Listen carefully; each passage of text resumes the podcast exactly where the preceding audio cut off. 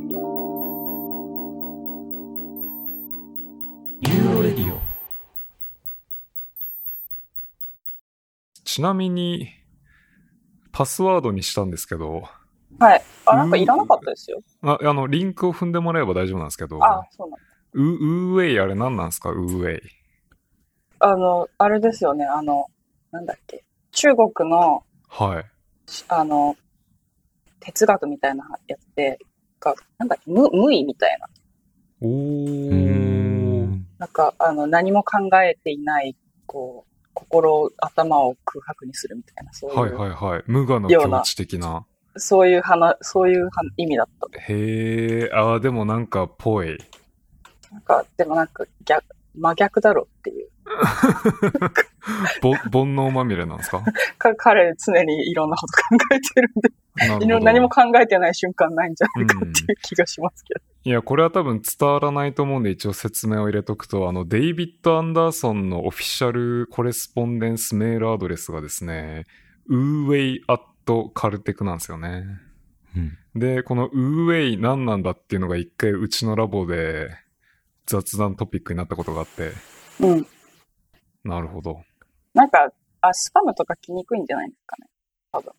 おー、なるほど。うんまあでも短いからな。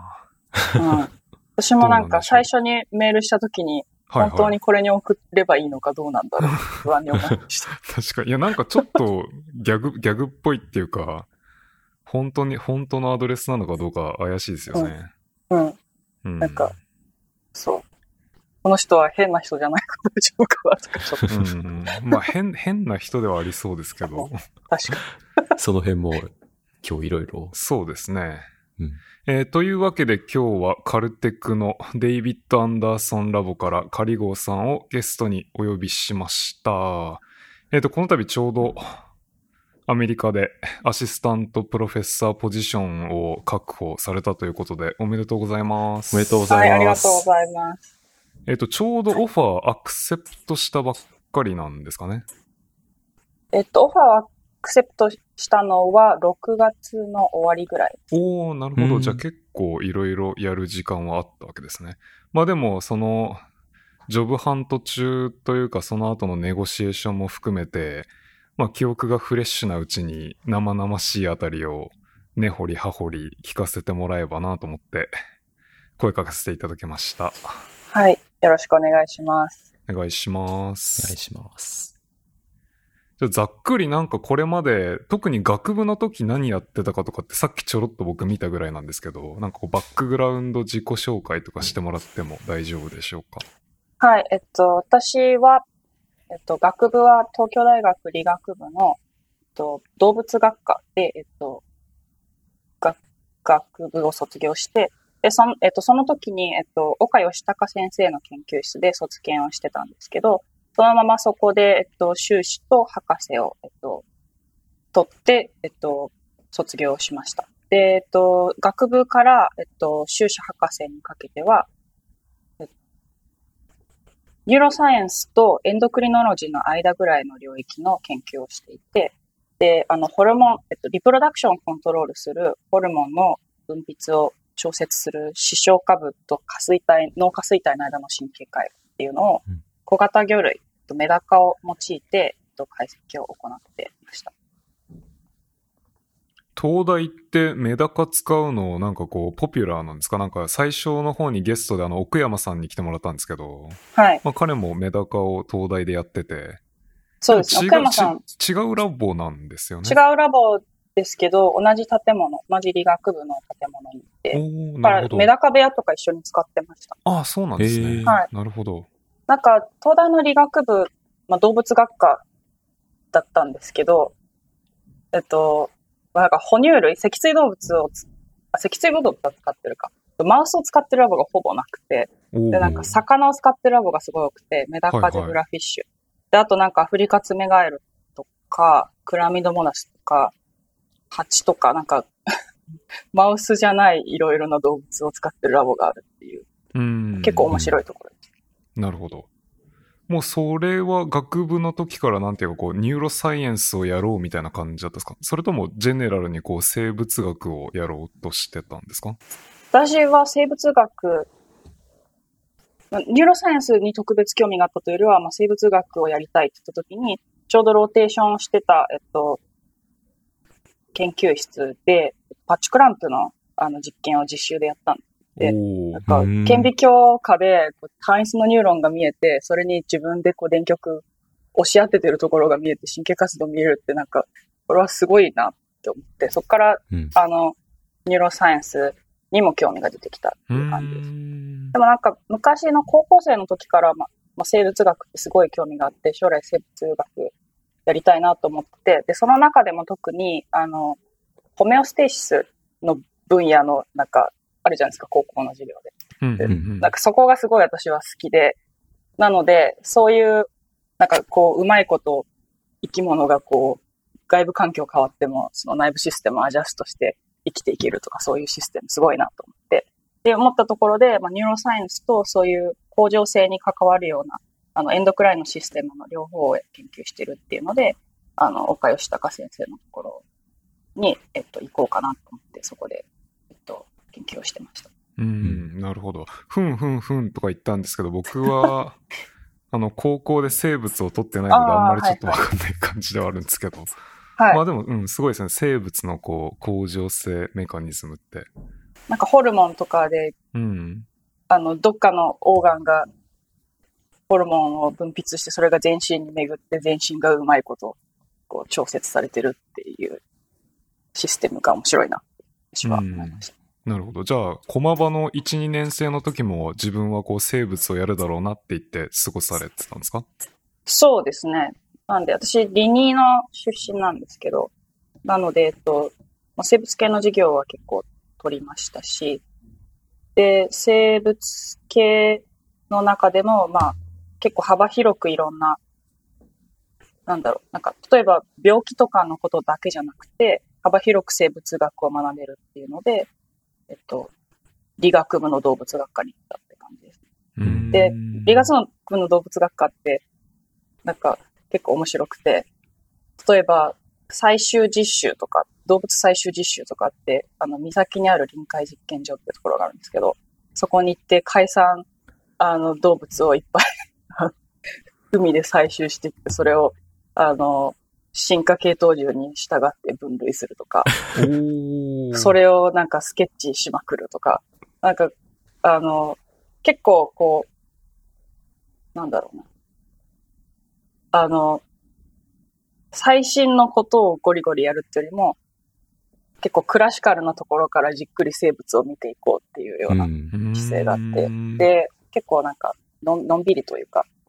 じっくりこう腰据えて生物と向き合える感じの環境なるほど。じゃあ普通にモレキュラーバイオとかじゃなくて、こう、フィールドワークをメインにやってる人とかもいるんですか？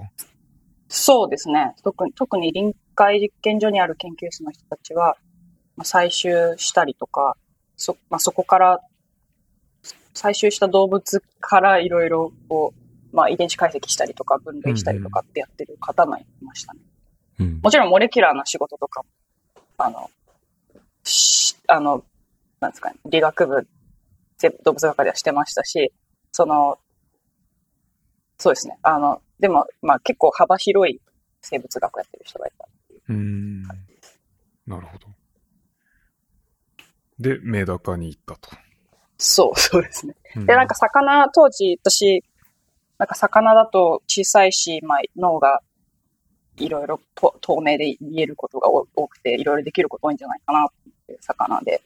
やり始めましたけど、まあでも、あの、メダカっていう動物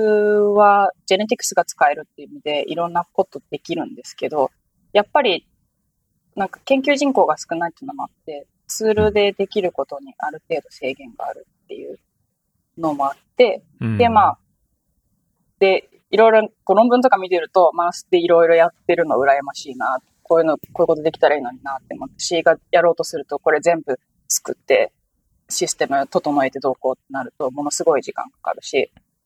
ってなってくると、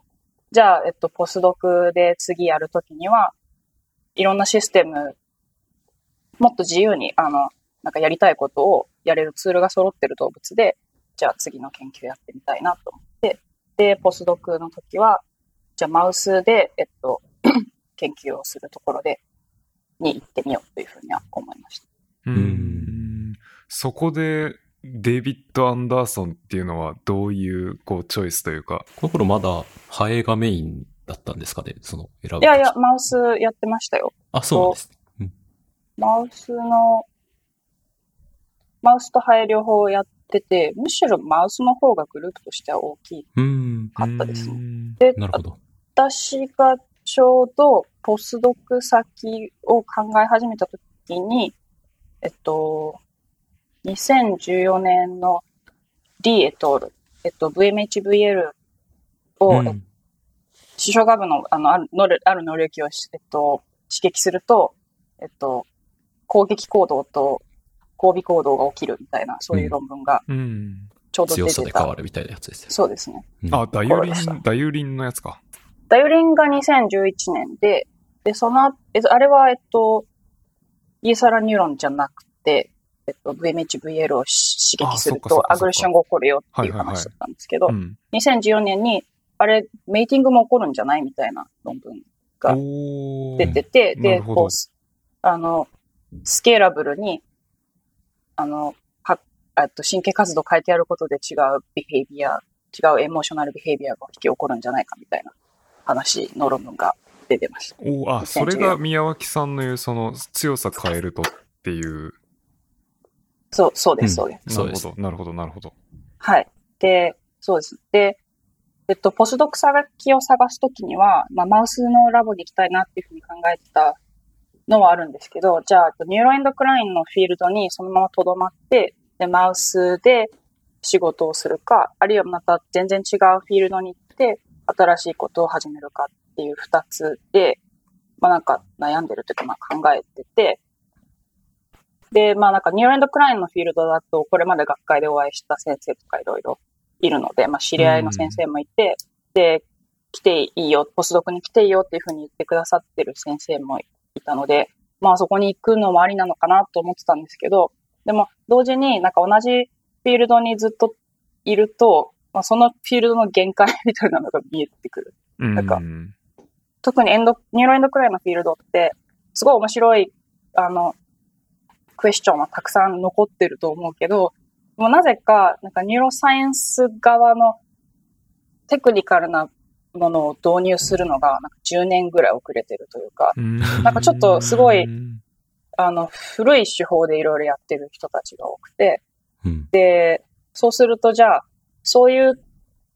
でも面白いクエスチョンに、例えば新しい道具を用いれ、持ち込んだらいろんなことできるだろうなっていうふうに思うけど、まあなんかみんなあんまりやらないんですよ、なぜか。で、そうしたら、、じゃあ私がそういうことを別のフィールドで学んで、で、持ち込めば、私が自分自身で新しいフィールドっていうかなんか面白いことできるんじゃないかなっていうふうに思って、で、ちょうどまあ、 behavior にも興味があったっていうこともあったので、なんか behavior neuroscience で、 optogenetics とか、まあ、 in vivo imaging とかいろいろやれるところって言った時に、デイビッドのところの仕事、面白いな、論文見て面白いなと思ってたので、いけたらいいなっていうふうに 思ってます。でも、あの、正直何のつながりもなかったですし、当時。うん。で、あの、私自身そんな neuroscience ゴリゴリやってきた人では、 neuroscience のフィールドで真ん中でゴリゴリやってきた人ではないので、うんデビットからしたら、え、誰これみたいな感じになるので、なんか、多分いきなりこう応募しても、あの、なんですかね、アプリケーション自体見てもらえないんじゃないかなっていうので、うん、どうしようっていうふうに考えてたんですね。うんラボでかいですしね。そうです。なんかう、ん正直そんな私、トップレベルのニューロサイエンスのペーパーとか持ったわけでもないですし、そうすると、まあなんかそんな入れる余地があるのかっていうので、どうしようかなと思って、でもちょうどなんか日本、うちの大学、東大にとトークしに来るっていう話を聞いて、うんあの、デイビッドが。で、あ、じゃあちょっとトークに行ってそこで話しようって、で、そこで、そうですね、あの、トークを聞きに行って、で、その後話をして、で、なんかたまたまデイビッドが、あの、翌日、トークの翌日に観光、東京観光をするみたいな、はいはい。そうそういう日が、あのフリータイムみたいなのがあって、で、学生たちで、こうなんか、ツアーを、ツアーガイドをするみたいな、そういう、なるほど。そういうのがあったんで。築地と、か案内するような感じの。そうです。それで、うん。あの、それに混ぜてもらって、で、うん。なんか一日、半日か、半日一緒に、こう、あの、東京観光しながらずっとサイエンスの話をするみたいな。うん。感じのことがあって、で、それでなんか、その後、デビットとそこで話をした後に、メールその後いろいろやり取りして、で、そしたら、えっと、まあなんかちょっとイレギュラーな感じですけど、あの、ちょうど学習の締め切りが近かった、海外学習の学締め切りが近かった頃だったんですよ、それが。3月の終わりぐらいとかで。なんかフェローシップに応募したいけど、あの、受け入れラボが OK って言ってくれないと応募できないんだよね、みたいな話をして。うんうんで、なんか、したら、もうなんか、じゃあ、オファーするよって言って、なんかインタビューをちょっとスキップする感じで。おお、じゃあラボにはその時点で行ってないんですか？そう行ってないですおお、なるほど。で、なので、まあ、なんかちょっとイレギュラーなケースだと思うんですけど、それで一応オファーもらって、学支援に応募して、で、その年の SFN に行った帰り、とか11月とかにラボに実際に行って、うんなんかインタビュー形式でラボの人に会っていろいろ話をするみたいなことはやりました。なるほど。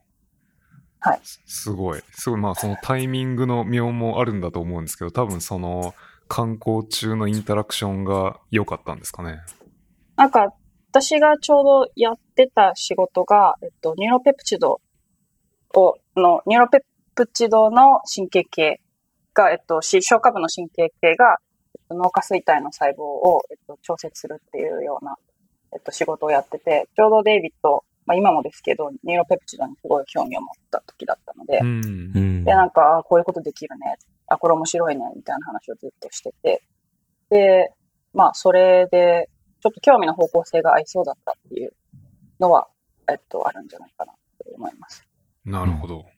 じゃあ結構その流れでこうポスドクのその多分学信書くのもそうですけど、プロジェクト的にはスムーズに持ち込んだみたいな感じなんですか？でも、えっと、でも、でも学信に、えっと、応募するときに、まあ、なんか3月にやばいから、こう、ちょっとどうにか、あの、ああの、オファーを出してくれないと応募できないよって言って、結局、えっと、学信に応募したんですけど、海外学信に応募したんですけども、はい。補欠になって、で、結局、通らなかったんですよ。なるほど。うんで、で、デイビッド、その、えっと、デイビッドがオファーを出してくれたときに、一つ条件をつけられてて、それは私が、えっと、オンサイトインタビューをしてないからっていう理由もあると思うんですけど、その条件は、えっと、私が、まあ、実際にポスドクをスタートする前、あるいはポスドクをスタートしてからでも、えっと、たくさんのフェローシップに応募することで、一、最初の1年間は、えっと、もしポ、えっと、フェローシップがなくてもサポートするけど、うん。その1年間の後、間に何も取れなかったら、えっと、そこで、君のポスドクは終わりになるかもしれないけど、それでいいなら来ていいよ。うん、なるほど。なこと言われて、うん。で、なんで、えっと、まあ、一応、私はそれでも行く価値はあると思ったので、もし1年にキックアウトされても学べることはあると思うし、なんでまあ、まあ、それでもいいですって言って、行くことにして、で、結局、えっと、学習を取れなかったので、お金ない状態で行って、でも、えっと、ポスドクスタートしすると同時に、もうなんか、出せるもの、まあ、あまりないんですけど、出せるフェローシップにいろいろ応募するっていう感じでしたね。で、運よく、えっと、私はヒューマンフロンティアが取れたので、うん。えっと、そこからヒューマンフロン、えっと、デビットのラボに行ってから応募したヒューマンフロンティアで3年間サポートしてもらって、そのままラボに残ることになりました。なるほど。はいでも面白いですね。いきなりダメ、お金を持ち込まないとダメっていうんじゃなくて、最初の1年間で取れと。そうですね。で、まあ、本当に取れなかったとして、私が1年で、本当に彼が私を追い出したかどうかっていうと、多分追い出さなかったと思うんですけど。まあなんかこう、使用期間的な意味合いもあるのかもしれないですね。こいつ、んまあ優秀だったら別にお金取らなくてもそのまま置いとくかみたいな。うん。で、私自身マウスの仕事を前にしてたわけでもないので、うん。こいつ本当に あの、マウスでいろいろできるんかいなっていうところの、なんか疑問系もちょっとあったんじゃないかなっていう、うん確かに確かに。あとなんかプレッシャーかけて頑張らせる。まあ、それは大まあま事ですね。あ、うんアカデミア全体にやられていることですね。うん。なるほどな。じゃあ、その、なんで、は。はいい。あ、なんで、なんか、まあ私の、私の、なん、なんですかね、ポスドクポジション取ったのは、なんかちょっとイレギュラーだと思うんですけど、でもなんか、私にと、私がこう、ポスドク先を探してるときに、このままのフィールドにいてもちょっと煮詰まるだろうなっていう感じがあって、そこに、えっと、あ、今ここで、あの、私がディープできる一番ベストな条件がここに来たって言った時に、あの、もうなんか、ちょっと迷ったりはしたんですけど、でもまあなんかそこであんまり考えずに飛びついて、で、あの、不安もあったけど、まあでもそういう選択してよかったなっていうふうにうん。今では思います。はい。うん。いや、なんか結構そういう時にこう、尻込みしちゃう人とか多いと思うので。はい。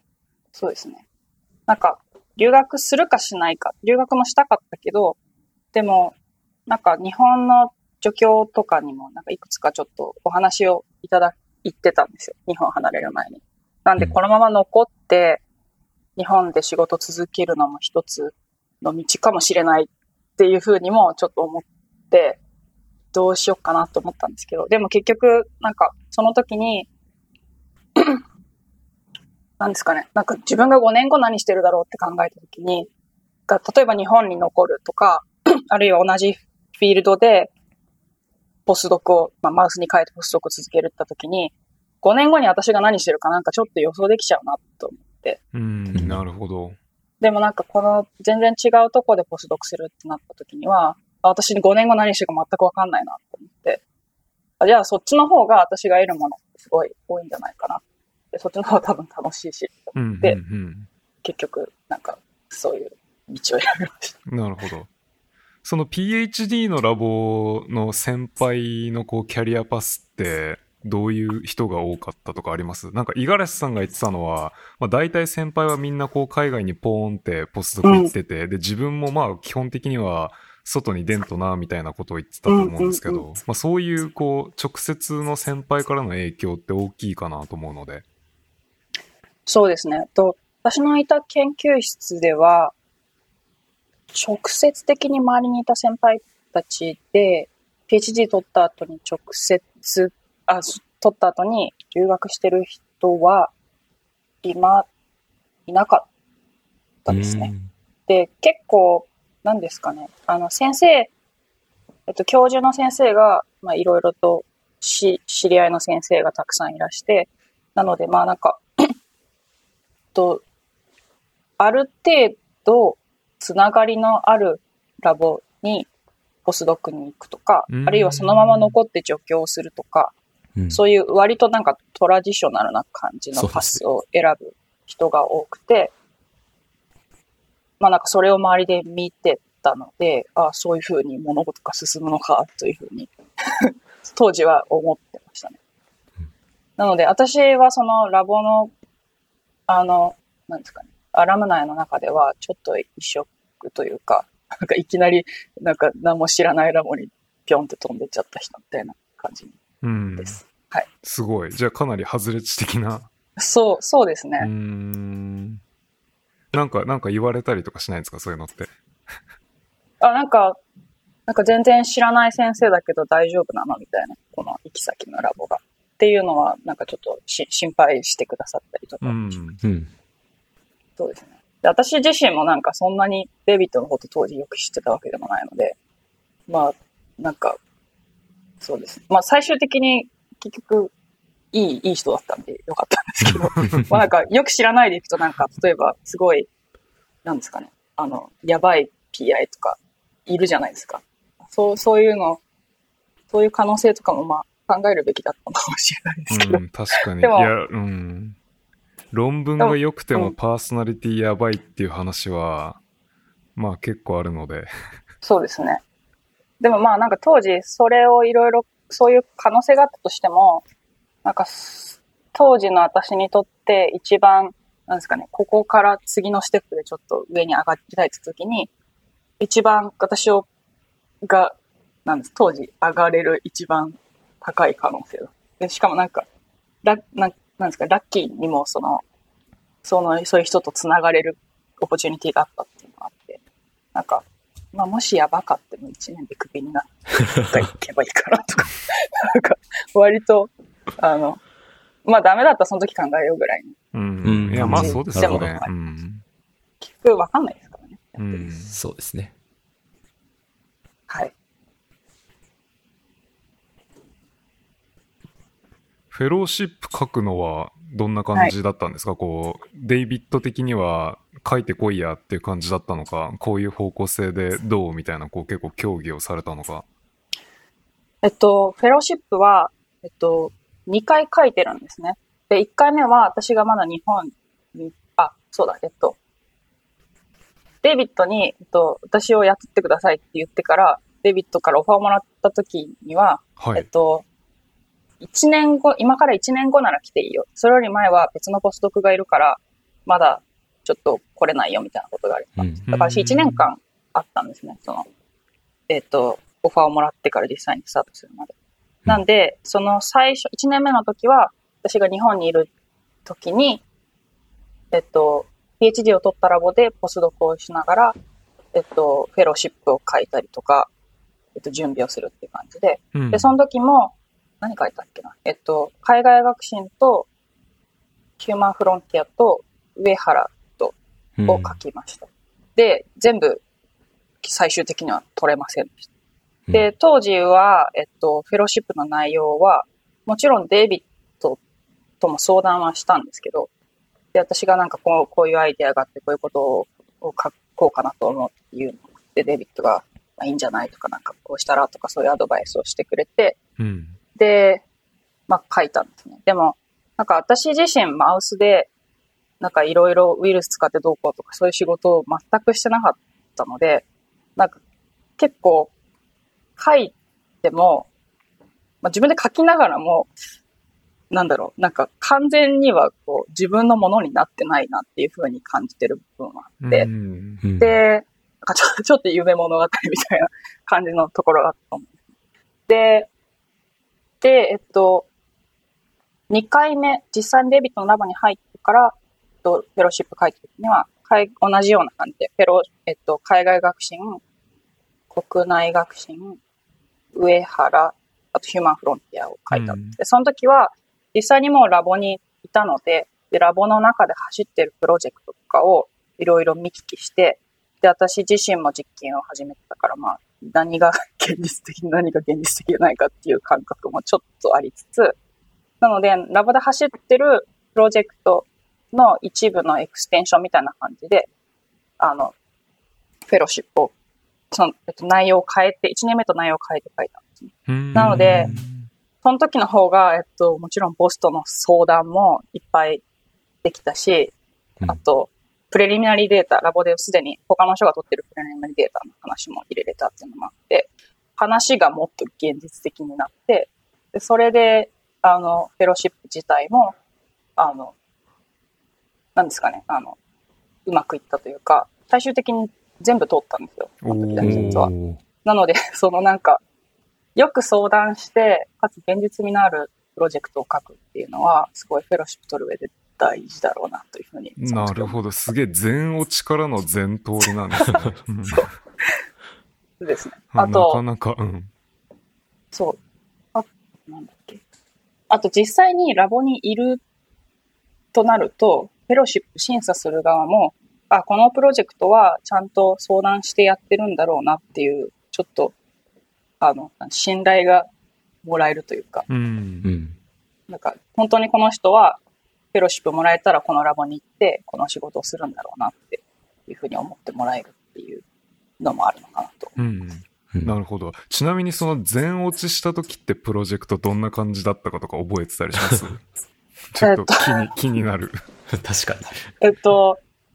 その、そのフェローシップ書いたときは、えっと、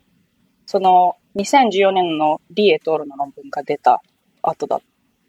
て、うん。で、えっと、アグレッションとあ、えっと、そのイレイトロの論文は VMH っていう、え VMHVL っていう視床下部の領域を、えっと、強く刺激すると、アグレッションが弱く刺激すると、マウンティングビヘイビア、えっと、メイティングのビヘイビアが起きるっていうので、じゃあ二つの全く違うビヘイビアが起きるサーキットがどうやって可能になってるかっていうのを、えっと、明らかにしようというような内容で、うん。なんかいろんななんか複雑なジェネティクスを、のバイラスのジェネティクスの組み合わせを使って、あの、ポピュレーションをダイセクションするみたいな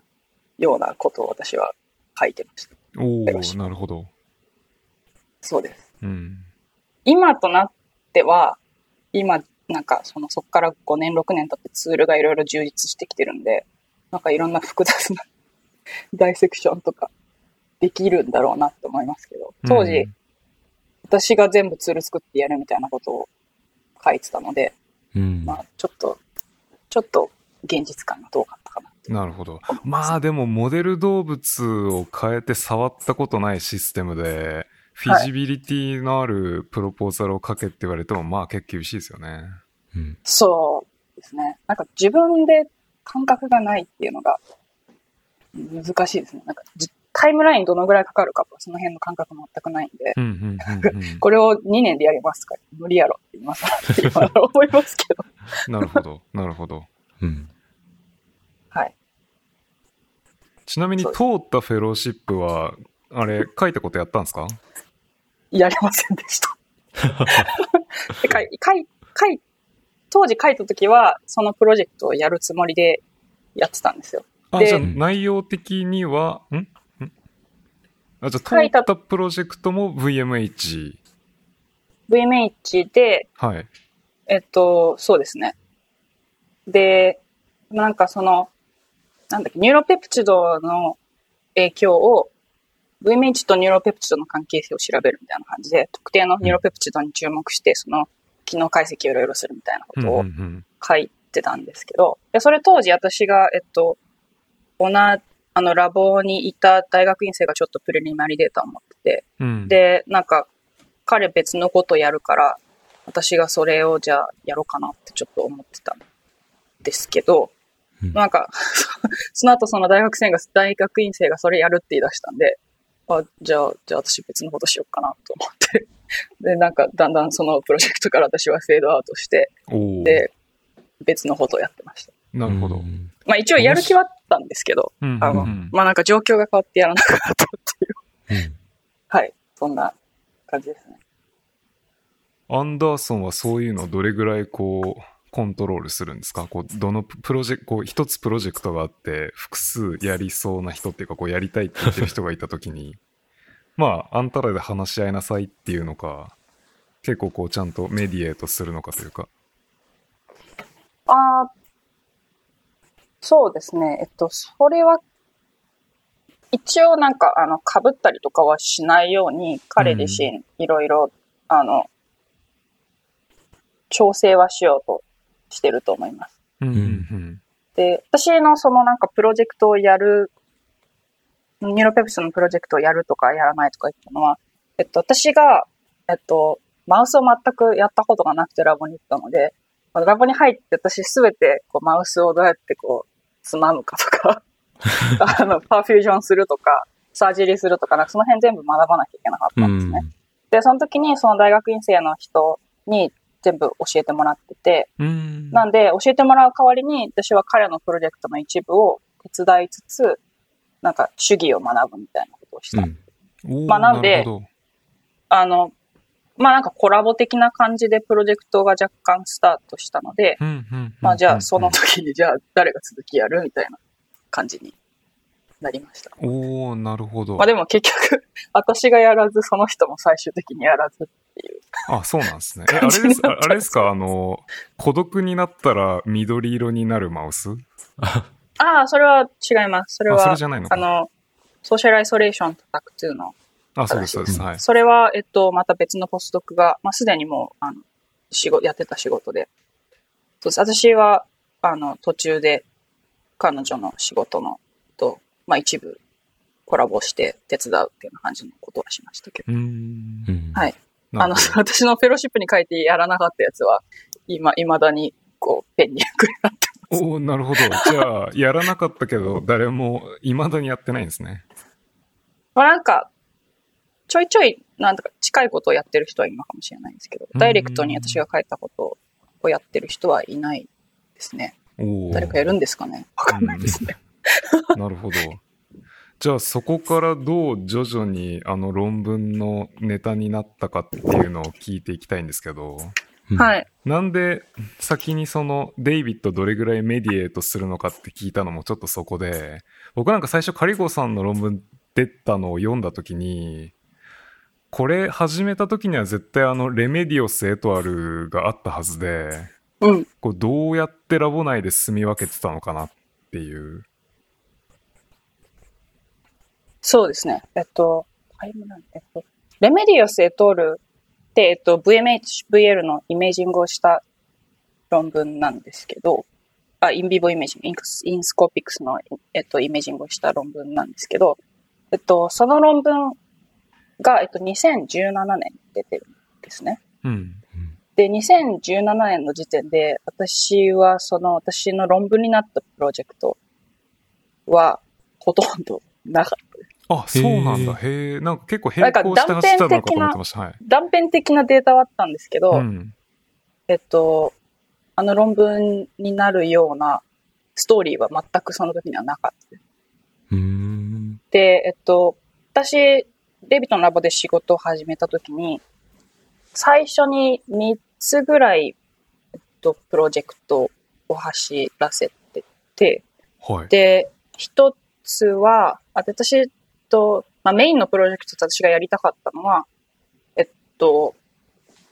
アグレッションとメイティングっていうその二つの全然違うビヘイビアを一体どういうふうにして同じ神経核 VMH が、えっと、調節してるんだろうっていうところから、えっと、じゃあ、その VMH とその繋がってると思われる下流の神経核との関係性を解析したいっていうので、えっと、VMH から MPOA へのプロジェクションが非常に強いこと。あと MPOA から VMH の、あの、双方向へのプロジェクションが強いことから、MPOA の、と VMH の関係性を、えっと、調べたいなというふうに思ったんですね。うん。でう、んえっと、でも MPOA って、まあ、昔からメイティングに関わるってすごい言われてるけど、でもなんか実際にそのゲノムファンクションとかで、えっと、そのメイティングを、えっと、トリガーするっていうような仕事って当時全然なかったので、じゃあもうちょっとなんか MPOA の機能とかを解析するところからスタートしたいなっていうので、最初 MPOA の実験をやってたんですよ。で opto をやったりとか。 terminal stimulation したりとか、で、なんかあんまりいいデータが出なくて、うんう。ーんって、もうよくわかんないから、とりあえず、あの、 miniscope 突っ込んで、レンズで、こう、 activity 見るかっていうのを、 opto やったりとか、なんやかんや、あの imaging してみるかって言ったのをやったのが、えっと、大体2015年、私2015年にスタートしたんですけど、2015年から2017年のぐらいの間で、で、まあなんか断片的に面白そうなデータはあるけど、なんかあんまストーリーにならないなっていうので、うーんっていう風になってた感じですね、当時。うん。なるほどで USB? その時は USB、あの、は録音してなくて、うん。で、普通にビデオ、えっと、ビデオで動物の、まあ、行動を見て、まあ、あと、あの、ニューラルレコーディングするなり、マニピュレーションするなりっていうことだけしてました。で、で、確か2017年のどっかのタイミングで、まあ、私なんかすごい煮詰まって、なんか、ななんか全然データ、おもなんかストーリーになるデータ出ないし、どうしようってなった時に、あ、じゃあなんかちょっと違うことしようっていう話をしてて、で、じゃあなんかイメージングし、まあ、ニューラルアクティビティ見れるし、ビデオだと、まあ、動物のビヘイビア見れるけど、もっとなんか違うもの見たらなんか面白いこと見えるんじゃないみたいな話をしてて、うんで、私の後ろの席に座ってたアン・ケネディって、ポスドクの人と、あ、じゃあなんかオーディオレコーディングしてみようかなんか面白いこと見えるかもねって言って、へえ。で、あの、で、マイクをゲットして、で、マイクセットして、レコーディング始めたら、あ、むっちゃ、あの、USB 出してんじゃん。あの、こう、マウスがインタラクションするときに、むっちゃ USB を出して、こう、あの、実は結構なんか音声コミュニケーションすごいしてたんだなっていうのを、に気づいたんですよ。なるほど。でなんか普通にビヘイビアだけ見てると、なんかまあ、なんかマウスがうろうろして、まあなんか匂い嗅いだりとかしてるだけですけど、実際に USB をこう、あの、レコーディングをこう、重ねて見てみると、あ、なんかすっごい、こう、話しかけてるっていうか、オスがメスに対してこういろいろ言ってて、で、まあそれでじゃあなんか、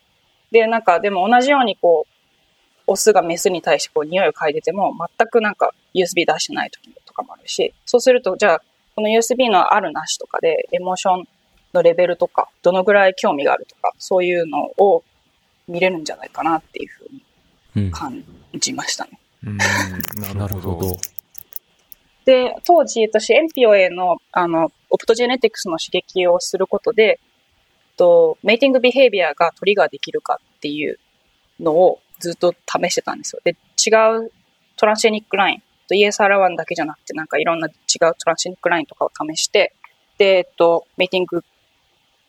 が引き起こるかっていうのを見てたんですけど、全然うまくいかなくて。で、なんでだろうなって。あの、 Fos とかの実験とか見ると、えっと、 ESR1 neuron とかで Fos がすごい上がってるのは見えるのになんで、こう、あの、 activation うまくいかないんだろうなっていうふうに当時思ってて、うん。で、そこでちょうど USB の記録始めたんで、あ、じゃあ USB も、まあ、取ってみるかと思ってやってみると、あの、マウンティングは起きないけど USB はがっつりガーってこう、オプトジェネティクで刺激する、NPO を刺激するとトリガーされてて、うん。あ、じゃあ、私はすごい今、近いところに来てるけど、多分スペシフィシティが足りないせいで、このメイティングビヘイビアを、あの、オプトジェネティクスで引き起こすってことはできてないんだなっていうふうに感じて、うん。なるほど。で、まあ、じゃあ、じゃあ specificity 上げるために intersection とか使ってみるかっていうので、あの、 inhibitory neuron と、うん。えっと、 ESR1 neuron を掛け合わせることで、えっと、まあ、抑制性の ESR1 neuron だけ刺激できるような状況にしてると、綺麗にこう phenotype が出るようになったっていうのがありました。なるほど。はいまあ確かにこうミニスコープの ESR からバルクで撮ったのを見てると、ヘテロジェナイティすごいですもんね。そうですね。うん。なるほど。そういう経緯だったんですね。なるほどな。へえ。はい。うん、で、あの、そうですね、えっとソーシャルビヘイビア中に、あの、USB レコーディングとかをするっていうのを、まあ、ルーチン化して見てたら、あれ、なんかマウンティングしてんのに歌ってないマウスいるけど、なんだこいつってうん、いうのに気づいて、あれ、じゃあこれはじゃあ、あの、マウンティングって USB のあるなしで2種類あるんじゃない？っていう風に気づいたのが、2000多分17年の終わりか2018年の最初ぐらいで、うん。で、そっから、あれ、じゃあ、VMH で見てた、VMH を刺激して見てたマウンティングって一体何だったの？うんうんっていうので、あの、じゃあ、オプトジェネティクスと、えっと、USB レコーディングを組み合わせて、えっと、見てみるっていうのを再度やってみたところ、あれじゃあ VMH で、えっと、スケーラブルにアグレッションとメイティングが起きるって言ったんじゃなくて、もむしろ、えっと、VMH を刺激して見てたマウンティングは、えっと、アグレッシブビヘイビアの一環だったんじゃないかっていうのがうん。来て、で、そこからあの論文のストーリーが出てきた感じです。おーなるほどじゃあ最初のうちはもう stimulus animal はもうメスばっかり使ってたってことですか？ stimulus は全部オスにしてたんですけど、あ、そうなのか。なるほど。ん？すいません。 intruder を stimulus animal って呼んでました。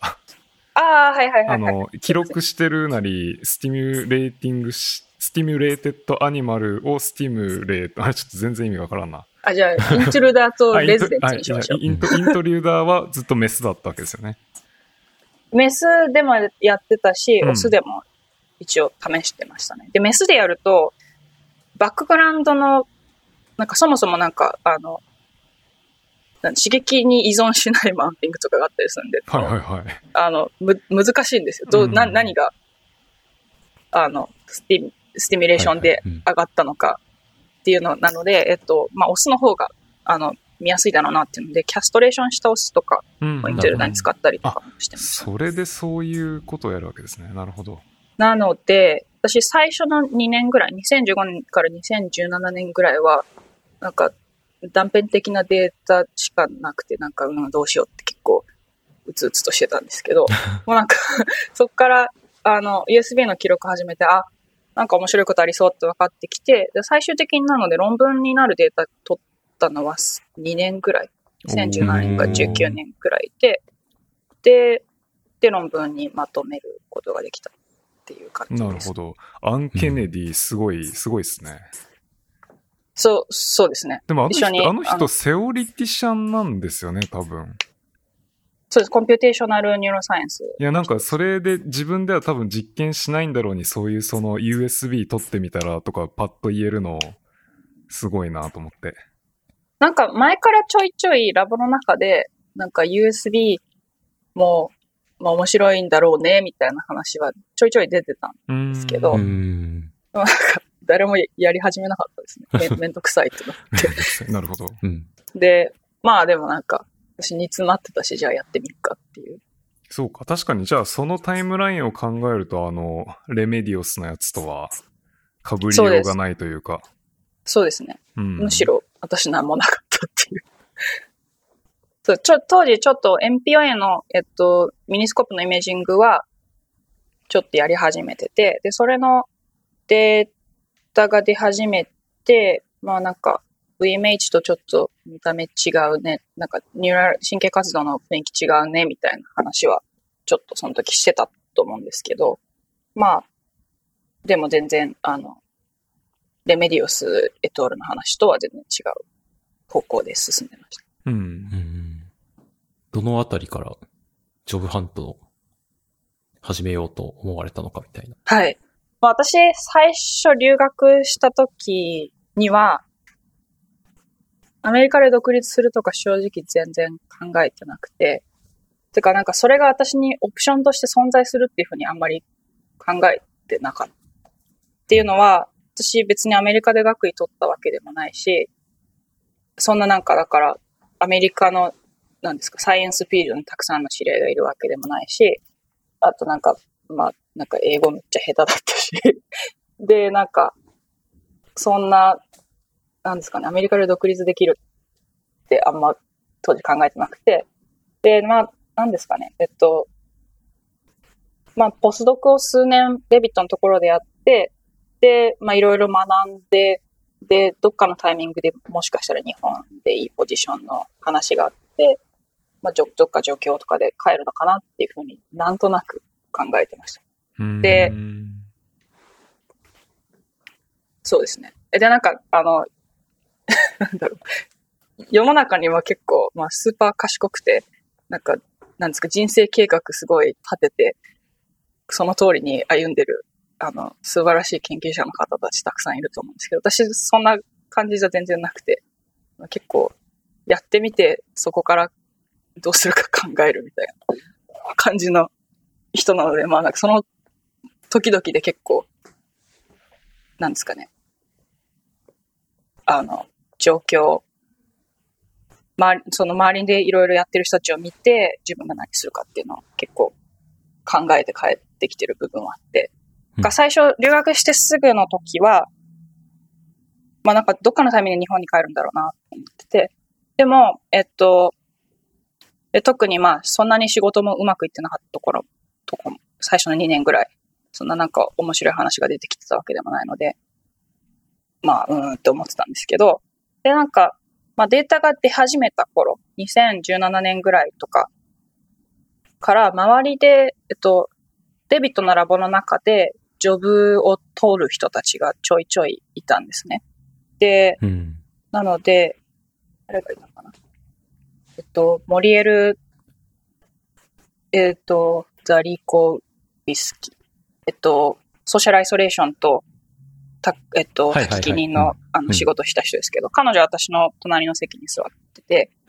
確か2018年ぐらいにジョブハントでなんか、いろいろやってるのを間近に見てて、うん。あと、その次の年に、私の後ろの席に座ってたアン・ケネディ、えっと、アンが、えっと、ジョブハントするっていうので、なんか、インタビューとかの準備いろいろしてるのとかを、まあ間近で見てたりとか話を聞いたりとかして、ああ、なんか私もジョブのこともっと考えなきゃなっていうふうに思い始めて、で、そうですね、えっと、その頃ぐらいから、あれ、アメリカで独立するっていうのも一つのオプションなのかもしれないなっていうふうに、と感じ始めました。うんなので、ポスドクし始めて3、4年ぐらいから、まあ、なんか、あの、そうですね、えっと、日本だけじゃなくて、他の国で独立することも考えてもいいのかもしれないというふうに思い始めました。うん。なんで、まあ、結構、あの、遅いというか、そうですね。最初からまあ、それを目指していたわけではないという感じですね。うん。なんかちょっと意外な感じが、最初から結構こう、アメリカで独立するぞみたいな感じの方なのかなと若干思ってました。なんか、多分私の経歴だけ見ると、なんか、なんか、なんか超アンビシャスゴリゴリ系みたいな風に見えるんじゃないと思うんですけど、正直私そんなんじゃなくて、まあ、なんか結構こう、なんですかね、結構うーんって悩んで、どうしよっかなって、ああ、じゃあやっぱこの可能性もあったかなとか、なんかちょっといろいろ考えを変えつつ、うん。あの、今に至る感じです。なるほど。ちなみにそれこう、オプションとしてはあり得るかもなってなったところから、よし、じゃあアメリカで独立して残るぞっていうこう決心に変わるまでって結構こうジャンプがあると思うんですけど、なんかその間にやっぱり日本に帰って独立するなり、日本のスタッフポジションに収まるなり、というのとのこう、なんていうんですかね、こう、ディシジョンメイキングみたいなのってどういう過程だったんですか？えっと、そのディシジョン、そうですね、オプションがあるなって考え始めてから、アメリカで独立するぞっていうふうに決めたのは、てか、決めてないですね。おうん。おなるほど。どどういうことですか？ずっと、えっと、私、えっと、だっけ、論文を投稿したのが2019年のクリスマス前とかで、まあなんかレビューに行ったのが2020年の頭ぐらいなんですけど、うん。で、なんか、2020年の秋から仕事を探しをするかなと思った時に、そのジョブハントをし始める時にも、なんか、あれでも日本に帰るという可能性もあるし、どうしようかなっていうのはまだ考えてました、そこで。おおうんなるほど。なんで、そうですね、その日本、アメリカでのジョブハントを始める直前ぐらいのタイミングで、またなんか日本どうみたいな話もなんかいくつかいただいて、で、それはなんか日本の状況のポジションにアプライしてみないみたいなお話だったんですけど、ああ、なんか、そっか、今、こう論文ちょうど終わりそうだし、ここで、あの、日本に帰るということを考えるタイミングでもあったりするのかな、というのは、その時思いました。でも、同時に、あ、でもなんか、アメリカでジョブハントしてみてもいいのかなっていうふうにも思って、で、なんか、そうすると日本のお話を断るべきなのか、あるいは、これから、あの、先の見えないジョブハンあ、日本のお話を、えっと、受けるべきなのか、これから先の見えないジョブハントの道に通って突入すべきなのかっていうのは、ちょっと悩んでた時もありました。うんうん。そうですね。なんで、そう、アメリカのジョブシーズンが始まる前ぐらいまでは、ディシジョンメイキングはしてませんでした。うんうん。なんか決定打になったこうタイミングっていうか事象があったんですかよし、もうアメリカに行こうみたいな、その、それ、それ以降というかこう、ジョブマーケットのシーズンが始まって。なんか、なんですかね。こうやって考えると私なんか本当に意思決定をしてない人になるんですけど、あの、なんか、もうなんか、いろいろ悩んで、えっと、なんか日本のお話を受けるか、日本、えっと、アメリカでジョブハンティングするかって悩んで、で、なんか、でも今、今、例えばこう、アメリカでいいラボに行って、で、いい仕事が出るっていうこの段階が多分、次のステップとして、えっと、高いものを目指せる。一番高いものを目指せる段階であって、もし例えば日本の状況とかに、どっかで状況とかになると、そこから、えっと、アメリカのポジションとかを、い後で行きたいなと思っても目指すのは多分かなり厳しくなるだろううんあんっていうふうにまり聞いたことないですよね。ってなった時に、ああ、じゃあまあ、チャレンジするだけしてみてもいいんじゃないかなって思って、うん。だからとりあえず1年、独立ポジション、まあ、アメリカだけに限らず、まあ、なんかヨーロッパとか日本とか、まあ数は少ないですけど、まあ独立ポジションとかにアプライしてみて、で、自分がどのぐらいに位置にいるのかっていうのを把握した上で、まあうまくいけばそれでジョブを取れていいし、もし私がまだその段階に達してなくて、えっと、もっと別のことをするべきなのであれば、なんですか、トレーニングを積むべきなのであれば、まあなんか、その、なんですかね、もしダメだった時にはまた次の年にジョブアプリケーションするのを考えるか、あるいはなんか、例えば独立ポジションじゃないところにアプライするっていうのを考えるか、なんかそういうことを後で考えてもいいかなって思って、それでちょっと気が楽になったというか、じゃあまうん。あとりあえず今年ちょっとチャレンジしてみて、た多分今年が一番あの可能性が高い年だろうから、あ、高い年っていうかもう、タイミング的にいい年だから、うん。うん。あとチャレンジしてみて、まあ、そうですね、ダメだったら別のオプションも考えようかなっていうふうに思いました。うん、なるほど。はい。ちなみに論文アクセプトってどのタイミングだったんですか？その、えっ、と、秋のシーズンインに対してというか。はい。えっと、私すごいタイミングがちょうど良かったというか、ありがたいことに。えっと、私論文が、えっと、レビューが始まったのが2020年の1月とかで、でその後リビジョンとかなんやかんやしてて、で、リビジョン送ったのが7月とかだったんですね、確か。うん。で、その後に、なんか、フォーマルなアクセプトじゃないけど、ここからこんだけ直したらもうアクセプトしようかなと思ってるよみたいな話が8月の終わりぐらいに連絡が来てて、うん。で、フォーマルアクセプトは9月だったんですよ。なるほど。うん。で そっからなんかむっちゃくちゃ時間かかってオンラインになるまで12月までかかったんですけど、うん。でもまあ一応、ジョブアプリケーションを送り始める段階では、私はあの CB にインプレスって一応書ける状況にはな、ああ、なるほど。じゃあそういう意味ではかなりタイミングはそうですね。バッチリですね。で、まだ見たことない、なんか、あの、面白そうな論文があるんだけどどうみたいなうん話でうんうんうん売れるっていう。なるほど。確かに。強い。一番旬。うん。で、なので、まあ、インプレスの時には、まあ、えっと、ジョブアプリケーションを送る時には、あれですね、あの、どっかにアップロードしたリンクを、あの、貼っつけるとか、あと印刷したやつ、印刷したやつじゃないか、PDF 貼っつけてアプリケーションを送るとか、一応そんな感じで、論文は存在するよっていうようなことのアピールはしてました。うん。確かにうんまあ大事でしょうね。なんかポスドクの論文一本あるかないかで。そうですね。うん。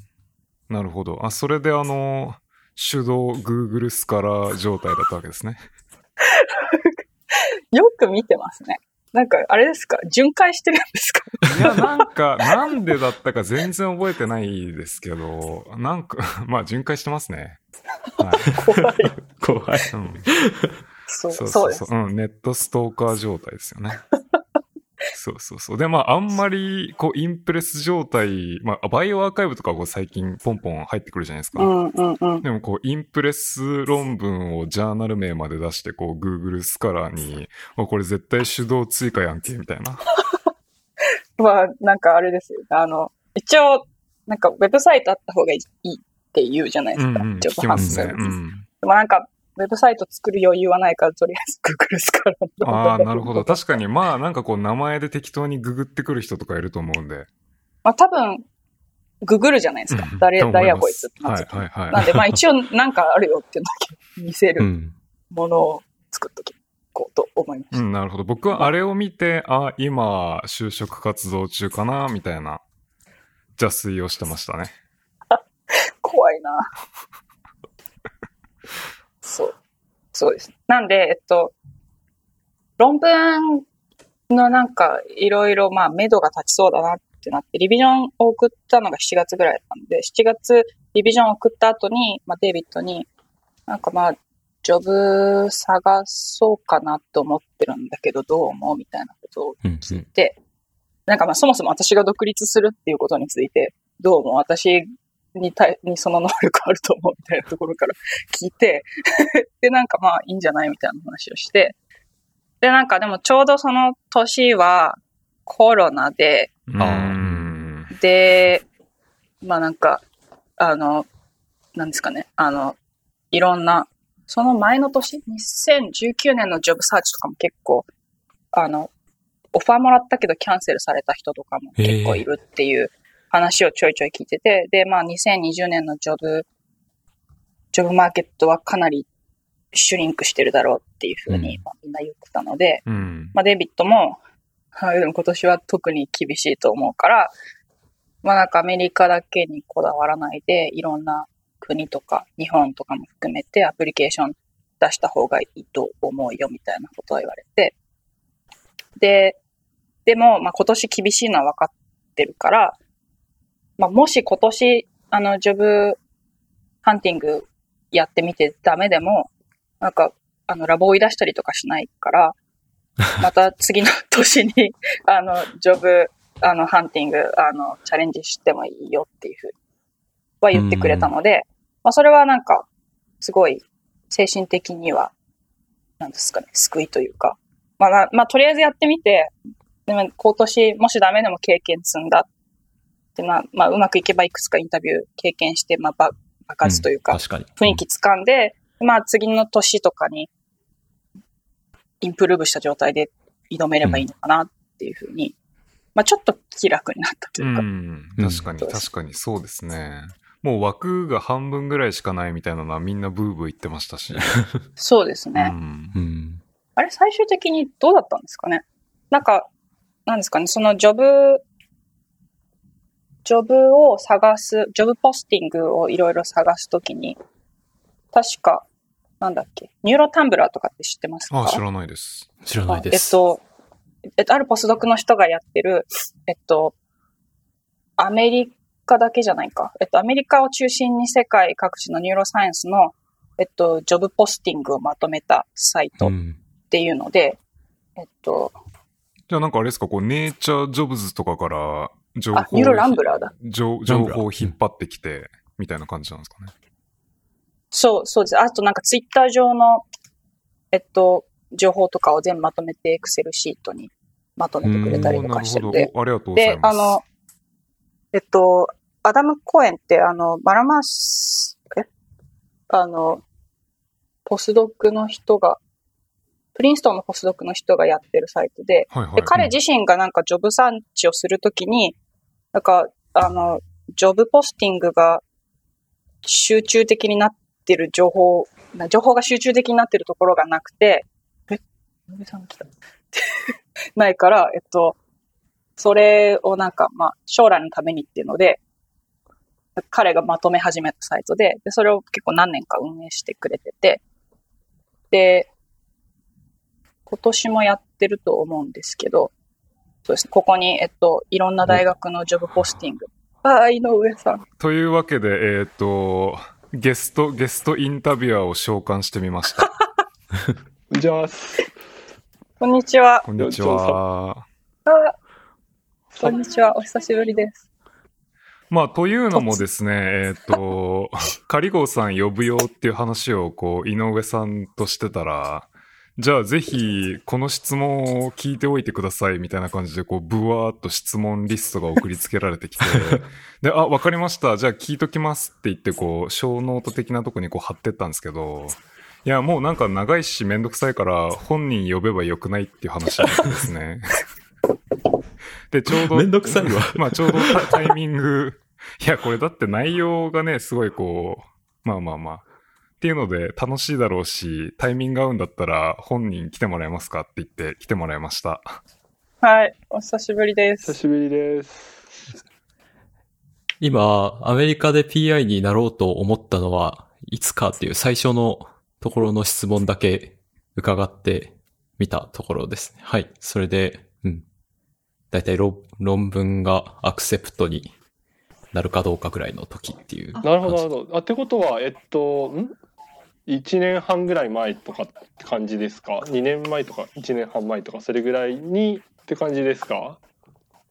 えっと、ポスドクし始めて、3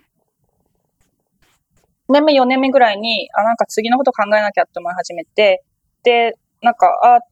で、あ、一応最初はアメリカで独立とか全然考えてなくて、あ、どっかのタイミングで日本に帰るかなと思ってたんですけど、まあなんか、ポストク始めて3、4年ぐらいの時に、なんか周りの人が独立していくのを見て、あ、アメリカでやるのもまあ一つのオプションなのかなとも思ったけど、別にそのアメリカでやろうと心を決めたわけではなくて、結構ジョブサーチ始めるぐらいまで、日本に帰るんだろうかどうしようかっていうのはずっともやもやもやしてました。日本っていくつか出しましたか、はい、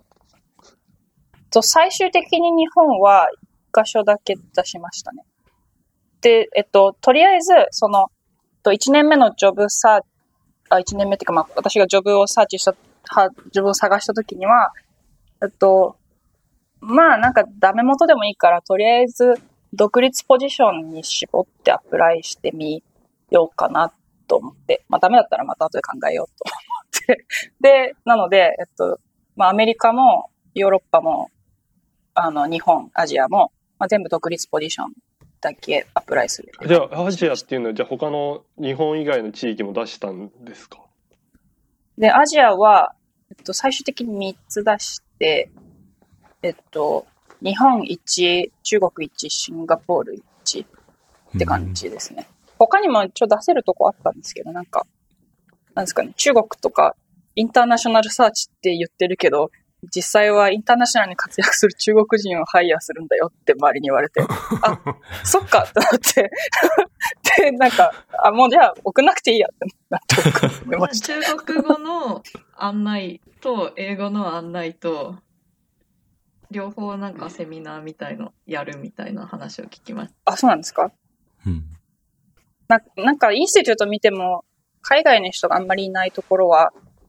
インターナショナルにハイヤーするって言っても多分取らないんじゃないかなっていう気はして、韓国とかも 一瞬考えたんですけど、韓国人以外誰もいなかったんで、あ、もう、もういいやと思ってやめました。はい。いや、ヨーロッパもいくつか出したんですね。ヨーロッパは最終的に3つ出しましたね。どどうでした？インタビューは読まれました、えっと、1個。えっと、マックス・プランクに2つ応募したのと、あともう1個オーストリアのインスティテュートに出したので、で、マックス・プランクは、えっと、インタビューに読んでいただいて、インタビューというか、まあ、シンポジウムだったんですけど、読んでいただきました。はい。あ、なるほど。あはい。そうか。いやなんかいろいろ考えいやアメリカですと多分わたわ私は結構そのそれなりにそのなんかなんとなくそのグラントのストラテジーとか、まあ、いるので少しは分かってきて全くもう日本とアメリカ以外は全くそのシステムみたいな、うんうん、ゲームのルールが分からないのでそれをまたこう、うん、一から始めるのもどうかなみたいな思うんですよ。あなるほど。出したんですね。そその辺どう。どうどう思ってました？そうです。えっと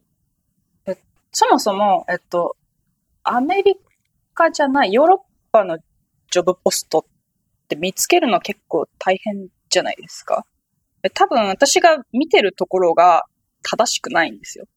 で、そうすると、私が見てるジョブポストのサイトに出てくるのは、なんかすごい、なんですか、すごいトップのインスティテュートぐらいしか出てこないので、多分他にもたくさんオープニング出してるとこあると思うんですけど、見つけられない。で、どこを見ていいのかわからないっていうのもあって、なんか応募するの難しいなと思いました。で、あと、ヨーロッパで独立されてる方にもちょっとメールして、その方ドイツにいらっしゃるんですけど、で、ドイツどうみたいな話をお聞きして、まあ、なんかグラントシステムが違うとか、そういう話とかも聞いて、ああ、なんかちょっと難しそうだな、とは思いましたね。ああ、なるほど。あと、あとヨーロッパのなんか独立なんかジョブの応募するやつってなんか、ちょっと、なんだっけ、なんか、グラントを取って応募するみたいな、そういうのあるじゃないですか。ERC。ERC とか。で、それのタイミングが微妙で、確か締め切りが8月とか、なんかちょっと早かって、なんかもうそんな余裕ないってなって。なんか、からそういうリ、バイスしてた時ぐらいだったんで。そうですね。で、なんか、それも応募するときに、受け入れしてもらいたいインスティチュートと話をつけてから応募するとかで、なんで何ヶ月も前から動かなきゃいけなくて、でなんか、それを、に気づいたときにはもう手遅れで、あじゃあ、じゃあもういいやっていうふうになりました。あれは結構なんか内輪に知り合いがいないと厳しいっていう話はよく聞きます。うんうん先にこうねなんかディーンっていうかデパートメントヘッドとかと知り合いで、で、書いていいっていうのをこうかなり早めに受け入れ承諾をもらっておくみたいなのはよく聞きますね。うん。そうすると、ちょっとヨーロッパに全然いないとそういうつながりもないので、まあなんか、ちょっとハードル高いですよね。と思います。そうですよね。はいでちなみになんですけど、えっと、 job application ではどの要素が大事だと思うんですか？例えばその業績、えっと、あと research statement、まあ、今後の展開とかあとはもちろんあのなんかコネクションも大事っていう話も聞きますし、あとはその recommendation letterですよね。であとはもちろんあとは研究のなんかあと一貫性みたいなのもあるんですけど PhD とポスドクの研究の一貫性これも結構大事だよって話も聞くので、まあ、どの辺が大事かっていうなんかその辺思いはありますか？難しいですね。なんか、正直言ってしまうと、どれも大事だろうなっていうふうには思うんですけど、もうなんか個人的に思うのは、まあ今言ってらしゃる中で、大学院からの一貫性はそんなに大事なのかなと私は感じます。もちろんポスドクの仕事から、えっと、独立後の仕事への展開っていうのはむちゃくちゃ大事だと思うんですけど、でも、どうですかね？大学院からの一貫性って、結構違うことやってる人多くないですか？大学院から。違うことをやってそうに見えるんだけどもこうなんか筋が通ってるみたいのが受けるのかなという全く、えっと、要はそのうん似たようなことを逆にずっとやってんのはおそらくアメリカでは受けなくって。うんうんう一ん。見すると違うんだけども実は遠い未来を考えていてその PhD とポスドクをつなげると実はこんな展開があってでそれは誰もやっていないからうんうん。独立させてくださないみたいなことなのかなという気もしていてどどうなのかなっていう。うんなるほど。私は、特にそれを目指したわけではないですけど、でもまあなんか最終的に、えっと、大学院でやったことで、まあなんか自分の次やりたい足りないことに気づいて、ポスドクでそれを学び、独立した時にそれを combine して仕事をしたいみたいな話で、えっと、 research statement 書いて、で、なんかインタビューの時とかで話をしてると、あ、なんか、あの、なんだろう、この、これまでの path は perfect story だね、みたいなことを言われたので、まあ、まあなんか、見てるのかもしれないですけど、いや、さっき、さっきの話聞いてたらもう完全にバッチリって感じじゃないですか。こう手法を自分のこう元図に変えて、なんかこう無双するみたいな状態じゃないですか。できるといいなっていう。そうですね。まあなんか一応そういうふうな方向でやりたいなというふうには思っていて、まあ最終的にそういうふうになったので、よかったなと思いますけど。はい。すみません。あまり役に立つこと言えてない。じゃあだから research statement を書くときっていうのは先ほどそのなんか一貫性とかにこだわらずに、まあ、書いてみても結果的にこうなんか一つ一本筋が通った形になったっていう感じなんですえっと、でも research statement 書くときには、えっと、そこを強調して書きました。ああうんなるほど。一貫性がありますよっていうのを強調して書きましたけど、でもなんか、私、えっと、 job search 始める前に、例えば alumni の人とかにいろいろ話を聞いて、で、彼らの research statement とか、こう集めていろいろ分析をしたんですけど、でもなんか、それ見ると別になんか一貫性、一貫してした仕事をやってる人たちがいるわ、みんなそういうわけでもないかなというふうに私は感じましたね。でも、ポスドクからの仕事と、独立後の仕事っていうのはもちろん直接的に関係するので、そこは大事って感じです。あのじゃあ逆にまたそれにいや今の話に関連してなんですけども今ちょっとどれぐらいその research statement とこのポスドクの仕事をかぶらせるかっていうんですかねこのオーバーラッピング具合、あまりにも例えばもちろんだからアメリカで独立すると今のポストかぶるかぶらせてはいけないじゃないですか。っていうので外す方向には行くんです。外すとあまりプレリミナリーデータみたいのがないっていうジレンマに陥ってこうどれぐらいそのオーバーでもある程度多分オーバーラップはしなくする必要があってってその辺のなんかこうアドバイスはありますかはいさじ加減アドバイス。なんかそこは私も難しいなと思うところで、で、なんだろうな。私は、えっと、 research statement に書いステートメントに書いた将来でやりたいことみたいなのは、正直、プレリミナリーデータは全くなくて、っていうのは、えっと、まあ、今やってる仕事からちょっと、と角度を変えて仕事をしたいっていうのがあったので、現時点でデータはゼロ。で、それはやばいなとは正直思ってはいたし、実際、インタビューの時に、プレリミナリーデータないよね。実際どんぐらいできんの？この、なんか短い、あの、期間でみたいな感じのことは言われたんですよ。で、あと、で、でも、なんか同じようなこと書いたら、あの、延長戦でしょって言われるのは分かってるので、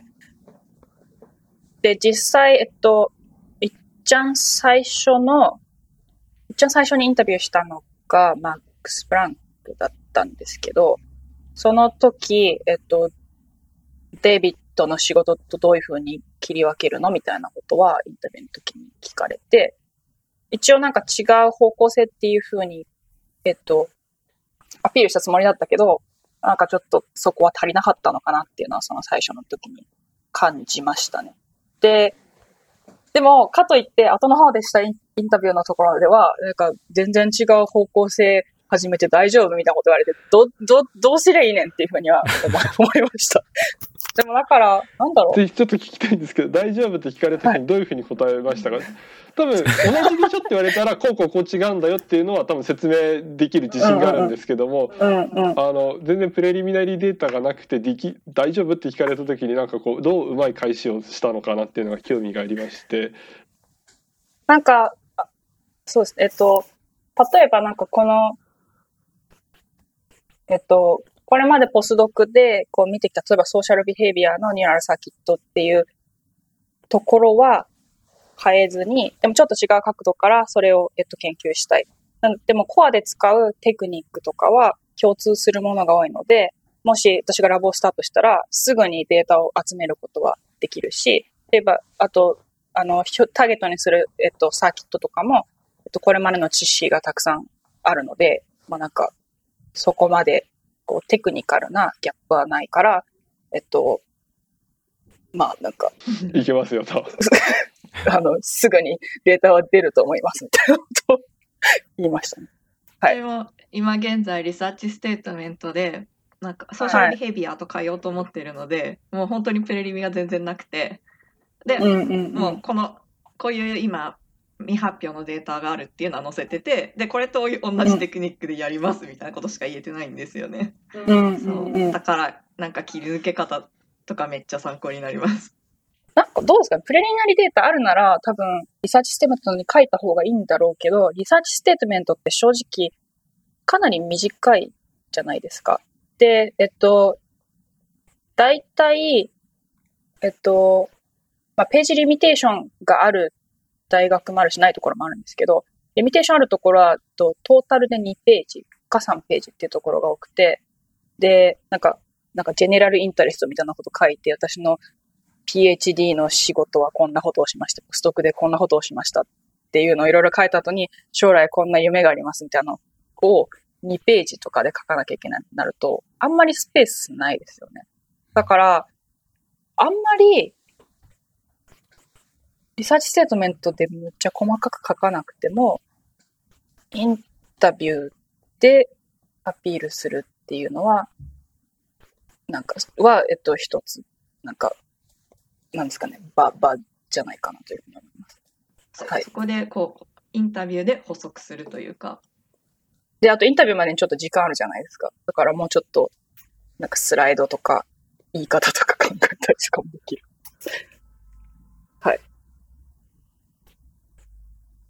ちなみに chalk talk とかそのインタビューってこあ今年っていうか去年ははい。オンラインでしたよね？はい。どうどうでした？こう黒板に向かってカツカツやるんではなくて こう小さい画面の中で経験をするっていうのはえっと、そうですね。えっと、去年はもう本当全部 Zoom で、えっと、まあ、インタビューも、チョークトークも、個別インタビューも。で、最終的にキャンパス行ったのはオファーもらってからっていう感じだったんですけど、えっと、そうですね。まあ、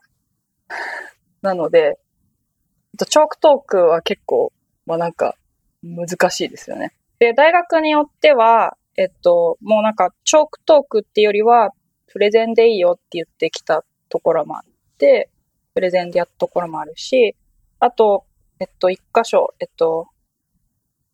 なんだっけ？UCSF か。UCSF でインタビューしたときは、チョークトークはタブレットとかで書くようにやるのがいいと思いますって言って、なんかインストラクションみたいなのを送ってきてくれて、なんで iPad つないで、なんか iPad にいろいろ書いてやるっていうやり方を導入しました。で、なんか、それ、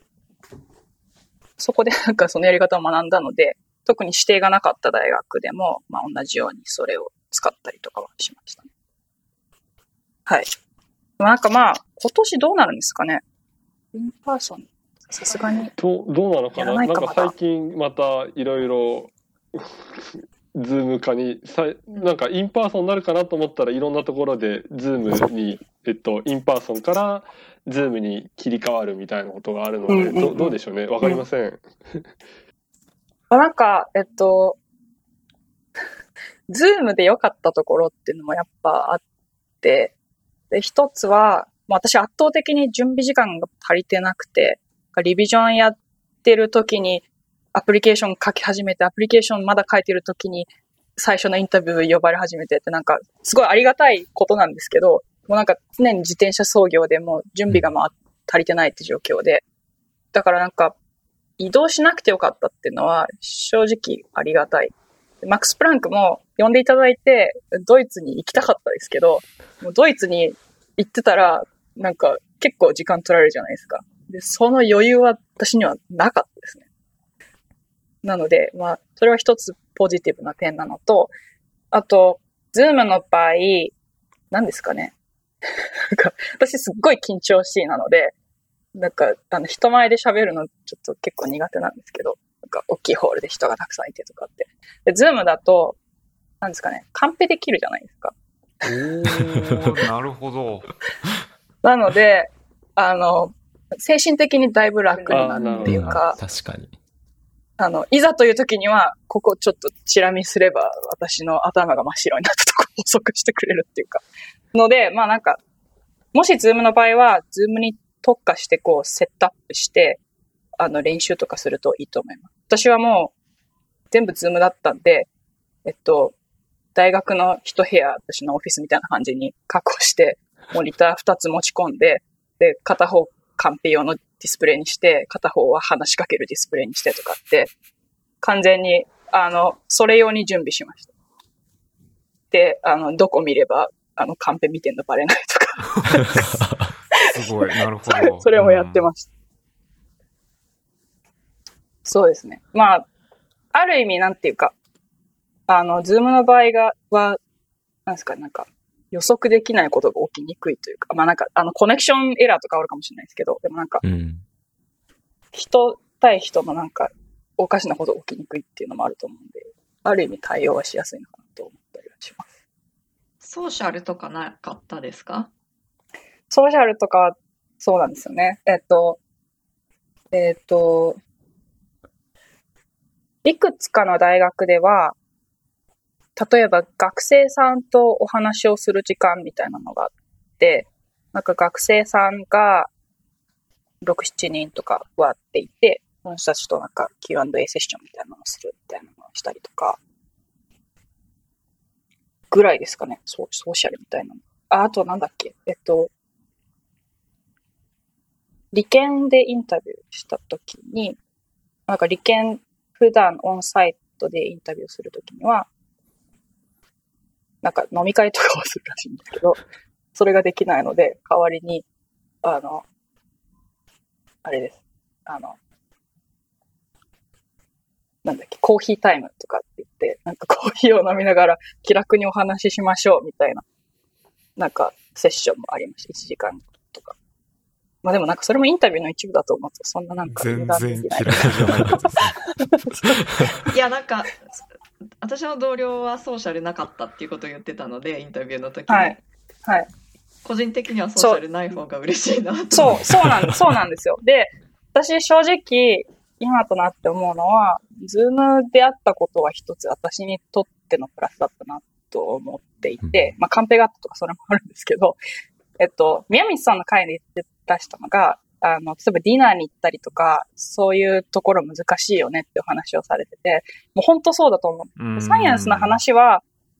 全然できるけど、サイエンスじゃない話で、例えばなんか文化的な話になってきたりとか、なんですかね、なんか、なんかもっとカジュアルな話になった時に、なんか、なんですかね。なんか、あの、ネイティブの人みたいな感じに、 fluent に混ざれない自分がいて、っていうか、まあ、なんかある程度ちょっと、あるじゃないですか。なんか、 wave の違いみたいな。どう言えばいいのかわかんないですけど。かなんか、たくさん人がいるところでそれをやってしまうと、まあ、なんかちょっと変な人に見えるかもしれないなと思って、なんかちょっと Zoom はそれバレないっていうのはちょっと利点だったなと、今だなと思います。そうですね。確かにそうですね。いや、僕もそうです。そう、ソーシャル。き初対面の人とか厳しいですよね。こう、いきなり何かを話すのって。いろいろ、そう。事情が知ってたらそれにことについて話せますけども。うんうんうん。なんかフリートピックでなんか話しろって言われたら、えー、どうしよう。そうなりますよね。多分普段からエレエレベーターとかで見知らぬ人にこう話しかける人とかいるじゃないですか、アメリカって。そう、そう、あ、あれですあれを練習するわけですよね。そう。で、なんか別にそれがクリティカルではないと思うけど、それができるできないが。でもやっぱなんか、そのなんかちょっとした波長の違いみたいなのが積み重なると、ななんか、なんですかね。不利になることもあるのかなって思ったりします。はい。難しいですね。そういうのができるようになりたい。でちょっと話は戻るんですけども先ほどその research statement を書いてる時に例えば department ごとで結構内容って変えましたか？もちろんページも変わると思うんですけども例えばフィジオロジーとか pathology とか、まあ、もちろん neuroscience とかあとはまあそうですかね。 bioengineering とかあったのかもしれないんですけどもそういうふうに department ごとでどれぐらい内容って変えましたか？えっと、最初は変えるべきかなと思ってたんですけど、最終的にはほとんど変えませんでしたね。で、一つには変えてる余裕がなかったっていうのもあるんですけど、でも結局なんか最終的にあの研究内容としてここに持ってきたいっていうのがあると、あんまり変えれる余地がないっていうのがあって、で、そう、ね、私が変えたとしたら、えっと、例えば、えっと、ちょっと、えっと、 clinical 寄りなことを要求してそうな雰囲気のあるところには、イントロにちょっと病気的な話を増やすとか、ぐらいのレベルでしか research statement は変えませんでした。で、私、最終的に、えっと、biology 系の department、physiology、あと neuroscience 系のところと出したんですけど、まあでも、呼んでいただ、インタビューに呼んでいただいたのは、結局、 neurobiology focus のところばっかだったので、まあ、 biology general という観点で私の書き方は良くなかったとか、そういうのはあるのかもしれないですが、ちょっとフィードバックがなるんだなと思います。まあ一個でも取ればいいわけで、はい、最終的には、はい、おめでとうございますと。ありがとうございます。で、 research statement よりも、えっと、 research statement は基本的に2ページバージョンと3ページバージョンを用意して、で、もうそれを、まあ、基本的にいろんなところに送る感じにしてました。まあちょっとなんかフォーマットの要求とかが大学によって違うと、ちょっと変えたりとかしなきゃいけなくて、地味にめんどくさかったりするんですけど。で、それ以外だと、えっと、なんだっけ、カバーレターの方が、なんかもうちょっと変えたりはしたかなというふうに。ああ、そうなんですか。どどう変えましたか？えっと、カバーレター書くときに、まあなんか、自己紹介的なところはまあ、あんま変えようがないんですけど、なぜ私がこの大学に行きたいと思うかみたいなところを書くときに、まあ、そのデパートメントのウェブサイトをガーって見て、で、研究者の人がガーって、あ、この人こういうことしてる、こういうことしてる、こういうことしてあじゃあこの人とコラボの可能性があるということを言ったりとかできるなっていうのをピックアップして、この人の研究は私となんか、なんか方向性が近いので、コラボの可能性ができたりとか、この人はこうでとかいうのを書いたりとかしました。なんでなんか、なんですかね、 job post があるからアプリケーションしたんじゃなくて、なんかやりたいことがここであるんだよ、ふうなことを書くみたいな。コラボの可能性って research statement じゃなくて cover letter の方に入れちゃうみたいな感じでやりました。 cover letter に書きましたね。まあ research statement に入れても全然いいと思いますけど、 cover letter ってまあなんか、な、なぜこの institute が私に、私にとっていいのかみたいなのを書くときに、なんか、そんなようなことをちょっと、ちょろっとでも早い段階で言える方がいいかもしれないですね。この間ちょっとそうですね。 research statement に入れるように要求してるようなとこがあったので。ああ、はいはい。まあなんかそういうフォーマットがあれば、それに従うのがいいと思うんですけど、多分、そのなんか、大学数百のアプリケーションを受け取ってザーってこう、スクリーニングするじゃないですか。で、多分 research statement まで読まないってポイされてるものもあるんじゃないかと思うんですよね。でその場合は CB をザーッと見て、で、 cover letter ザーって読んで、あ、なんかこの人ありかなっていう山をパッパッパッ作って、で、そこからなんか research statement 読むかどうかみたいな感じだと思うんで、まあなんかだから cover leタは構大事なんじゃないかなというふうに思いますし、なんかアラムナイの人、アラムナイの人にいろいろ話を聞いたんですけど、今なんかそういう、なんですか、ジョブコミッティみたいなのをやってたりとかする人たちは、なんか、スクリーニングするから最初に目を引くことを入れとかないとね、みたいなことを言ってました。ちなみにそのいくつ、はい、いくつかからインタビューもらったと思うんですけども、まあオファーももらったと思うんですけども、それってなんかもともと知り合いがいたとかそういうことってありますか？なんかそのコネクションが大事って話をその、まあ、先ほどちょっとしたんですけども、っていうのもあったのでなんかそういうご縁がきっかけでもともと知り合いでそういうご縁がきっかけであったのか全く知らない人から、えっと、インタビューを受けたのかっていうのもちょっと知りたいなというふうに思うんですけども。そうですね。えっと、ちょっとリストを見てるんですけど。えっ、と、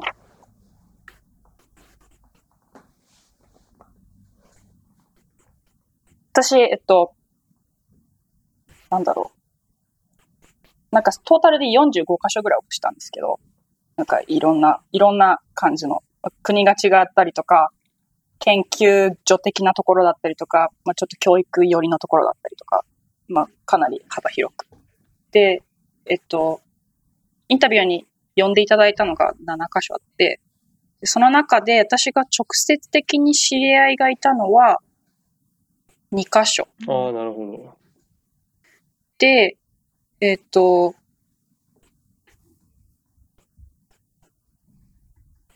あれ？嘘。3箇所。で、えっと、ボスが知り合いがいて、なんか送って、なんかメールとかしてくれたかなっていうのが、1。で、ま、で、残りは全くつながりがない感じですね。で、最終的にオファーいただいたところは、私が直接的に知り合いがいたところが1箇所と、全くつながりがなかったところ1箇所っていう感じ。まあ、おそらくやっぱりつながりがやっぱもともとそのがん、まあ、研究っていう以外でやっぱりつながりを持つっていうのは大事だということを示唆しているんでしょうかね。そう、えっと、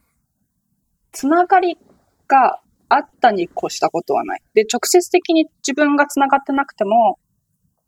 ボスがつながってたりとかしてれば、例えばボスになんかちょっとメール送ってくれないってお願いして、なんかこんな素晴らしいポスドク今仕事を探しててアプリケーションするみたいなんだよね、みたいなことを言ってくれたりとかしうるので、まあ、そのつてを使えれば使った方がいい。でも、なんですか、直接知り合いがいて応募したところも全然呼んでもらえなかったところもいくつもあるので、知り合いがいたからといってインタビューに呼んで割合がその知り合いがいるを分母にして知り合いがいないを分母にしてで分ん？分分子の方が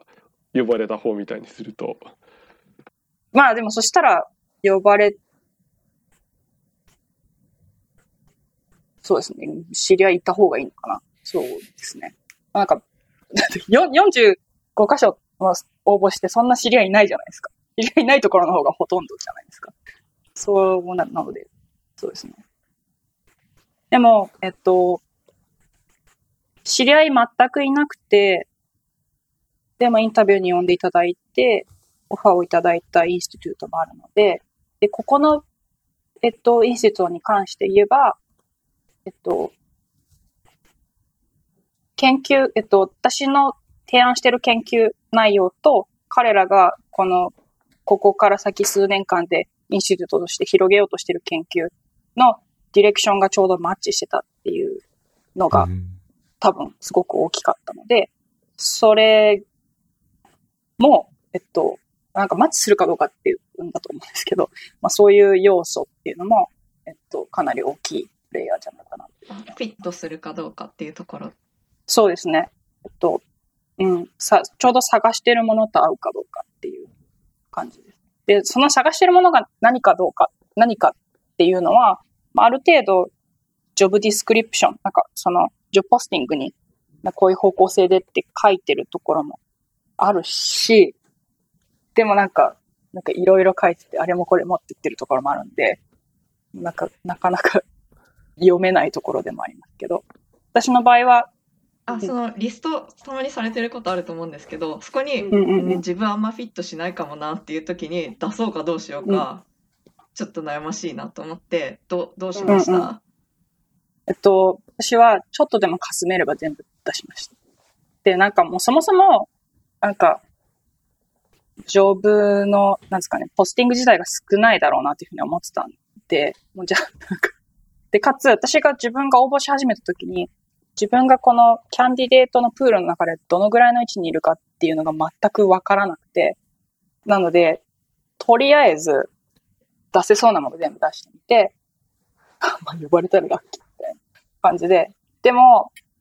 結局後から考えてみると、かすってるレベルだったところは基本的に音沙汰なかったんで、まあ出さなくても一緒だったのかなという気はします。えっと、なんで、えっと、 general biology 的なところと、あと neuroscience focus のところと、合わせて45ぐらい出しましたけど、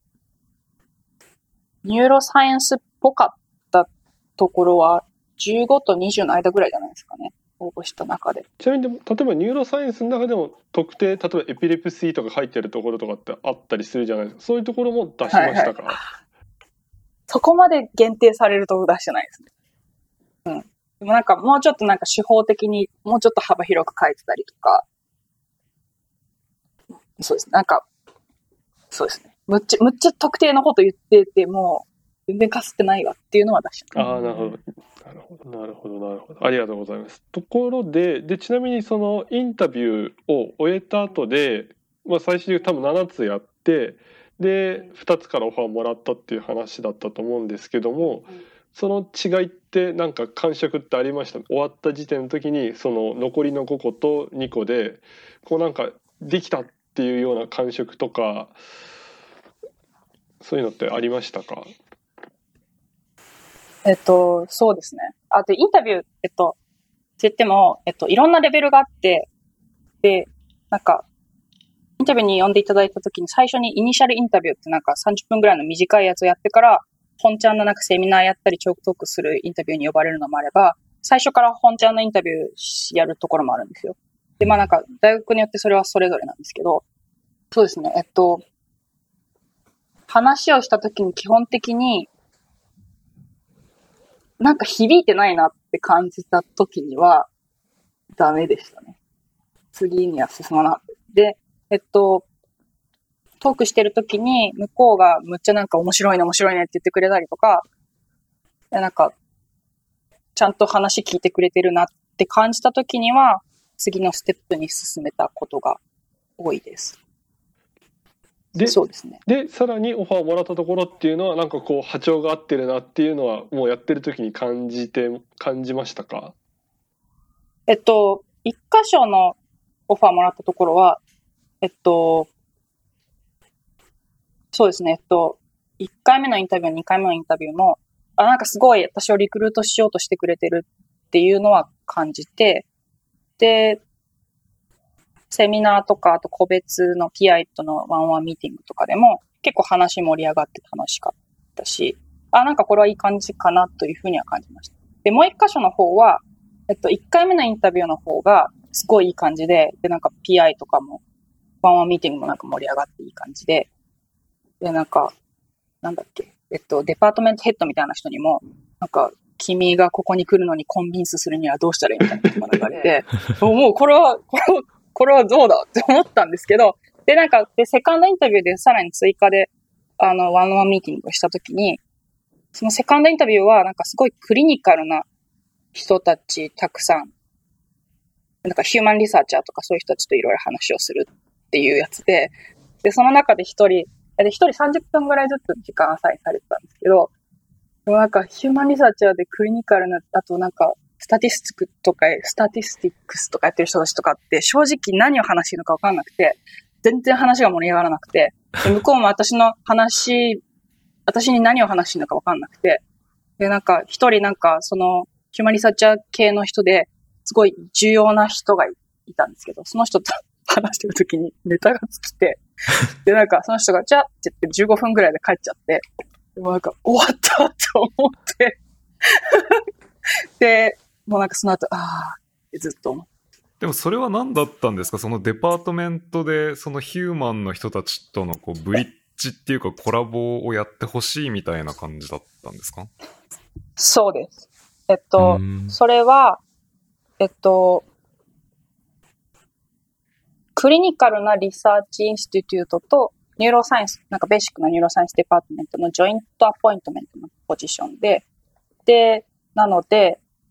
で、えっと、私のジョブとしてはベーシックリサーチをすればいいんだけど、ラボのフィジカルな、えっと、でロケーションは、そのクリニカルな人たちと近いところになるから、そういう人たちと、まあ、うまいことコラボをやってくれるといいねっていうのだったんですよ。で、でなんかそこでや、やっちまってどうしようってなって、で、その後、やばいなと思ったんで、フォローアップメールみたいなのをして、で、そうですね。で、そこのインスティュートは、えっと、最終的に私、3番目のキャンディートだったみたいなんですよ。オファーをする。で、最終的にそこ、3人か2人雇うことにしたんで、私運よく滑り込んだ感じなんですけど、まあ、私は、まあその、なんですかね。あの、クリニカルの人たちとあんまりうまく話をできなかったっていうのもあって、多分トップにはなれず。でも、まあ、あの、トップにならなくても、トップの人がジョブをディクラインする可能性は非常に高いので、まあ、うまいこと順番順番が回ってきたっていう感じですかね。で、なんか後々から聞くと、えっと、その、その大学は、えっと、ベーシックサイエンスの方の PI たちが私のことをすごい押してくれてたみたいなので、まあ、あの、クリニカルの方には受けは良くなかったのかもしれない。まあ、しょうがない。そう難しいですよねこう話をが噛み合わせるというのは。でちなみにそのはい最終的にまあ2つオファーもらったっていうところを伺ったんですけども、一つにはいどのような観点で絞っったんですか？例えばその、まあ、さっき言ってたそのコラボ環境とか、まあ、あと場所も当然あると思うんですけどもいろんな多分観点があると思うんですよね。あとスタートアップの金額とかラボの面積とかあとはもう当然そのインスティチュートのランキングみたいなところとかで。うん。これ、こうやってなんか大学名とか言、言、言、言わない方がいいんですか？言っていいんですよね？私もよくわかんないです。えっ、と、仮、仮号さん的に出していいんだったら、谷川さん次第なので、うんあのあんまりあんまりそうなのでどどこまでそうどう、どうしたらいいんだろうえっと、行くところは言った方がいいんですよね。だって人を募集したいから。で、えっと、断ったところは、どうなんだろうな。何ですか、それ。いや、も 後で、いい後でカんじゃないですかう、ットできるんで。あカットしようと思えば切れるんで、言っちゃ、言そうだ言いましょう、はい。それ、あえっと、えっと、オファーをいただいたところは、えっと、2箇所で、1つは、えっと、ジョンズ・ホプキンスの neuroscience department と、まあ、ジョンズ・ホプキンスの中にある、えっと、ケネディ・クリーガー・インスティテュートっていう、えっと、より clinical に近いような research institute、病院も持ってるところなんですけど、っていうところです。で、まあ、 medical school の中にあります。で、えっと、もう一つオファーをいただいたのは、えっと、ユニバーシティ・オブ・サザン・カリフォルニア、USC の、えっと、 biology department の中の neuroscience section になりますね。で、こっちは、えっと、 medical school ではなくて、むしろ biology の、まあ、学部の方っていう感じです。で、なので、えっと、すごく真逆の2箇所からオファーをいただいたという感じで、それは、えっと、メディカルスクールの、えっと、であるっていうのと、メディカルスクールじゃないっていう。でかいですよねその違いって多分アメリカにおいてそのきお金っていう面も多分ハハードマニーとソフトマニーのレシオみたいのが、おそらく違いますよね。そうです。あと、テニアシステムも違います。それはちょっと後で言いますね。で、あと、えっと、学部の教育をある程度しなきゃいけないところか、まあ、基本的にしなくていいところかっていうのと、あと、と、太陽さんさんのカリフォルニアか、あるいはちょっと雨の多いバルチモアかっていう、まあなんか、あらゆる面において真逆っていう、面白いチョイスで。ええ。もう単に場所で言うと USC ばなんていうかあ住む住環境とかですと USC の方がいいような気もするんです、まあ、日本に近いとかそうですね。で、ロサンゼルスなんで、私、まあ、すでにここで何年も過ごしてて、非常に住みやすい場所であるということも分かってるし、すでに知り合いもたくさんいるし、まあなんか友達とかっていう知り合いだけじゃなくて、まあ研究コミュニティみたいなのもある程度近くにいるので、まあ、まあカルテックもあるし、UCLA もあるし、でなんかまあちょっとコラボとかスタートするのは、ある程度敷居が低いかもしれないっていうような、まあなんか場所は、まあロサンゼルス。じゃないですか。じゃないですか。そうそうわかりますでも研究のランキングってですか大学ランキングで言うと、うんうんまあ、もちろん多分あのジョンズ・ホプキンスの方がそうですね。あのいいとは思うのででなんかその辺でどういうふうにこう、点数付けをしていったのかっていうのをう伺いたいなと。えっと、えっと、考える要素は、まあ、さっきおっしゃってた、その場所柄どうとか、まあ、スタートアップどうとか、あと、まあ、教育どうとか、なんだっけ。まあ、なんかいろいろ要素が、ぜ全部いろいろまあ考えなきゃいけなかったんですけど、えっ、と、一つ、えっと、私にとっ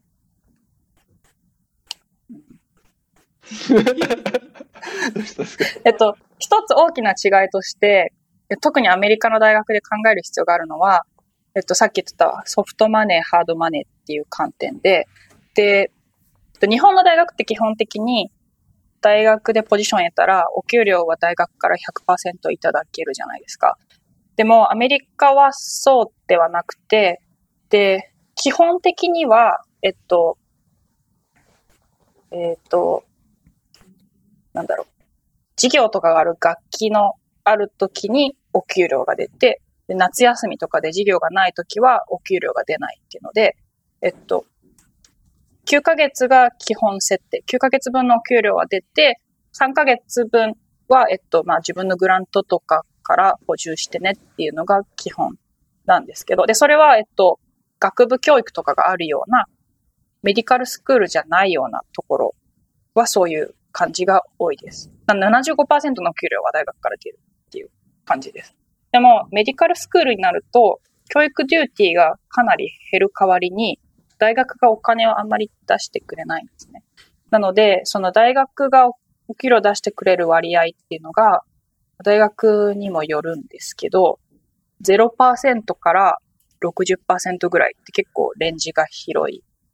くなります。で、0%って全部グラントで賄うってむちゃくちゃ大変じゃないですか。ていうかなんかラボ運営するお金にプラスして自分のお給料払うってなると、なんだろう、えっと、グラントなんか倍ぐらい取らないとやっていけない。なので、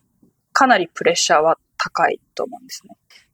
で、えっと、私の、えっと、オファーをいただいたところに戻ると、えっと、ジョンズ・ホプキンスはメディカルスクールなので、えー、っと、その大学から出るお給料のパーセンテージが40%って言われて、それはなんかメディカルスクール的にはよくあるパーセンテージで、別に特別高いとか低いとかそういうのではないんですけど。うんうん、そう、そんな。で、はい、はい。で、一方、えっと、USC は biology department なので、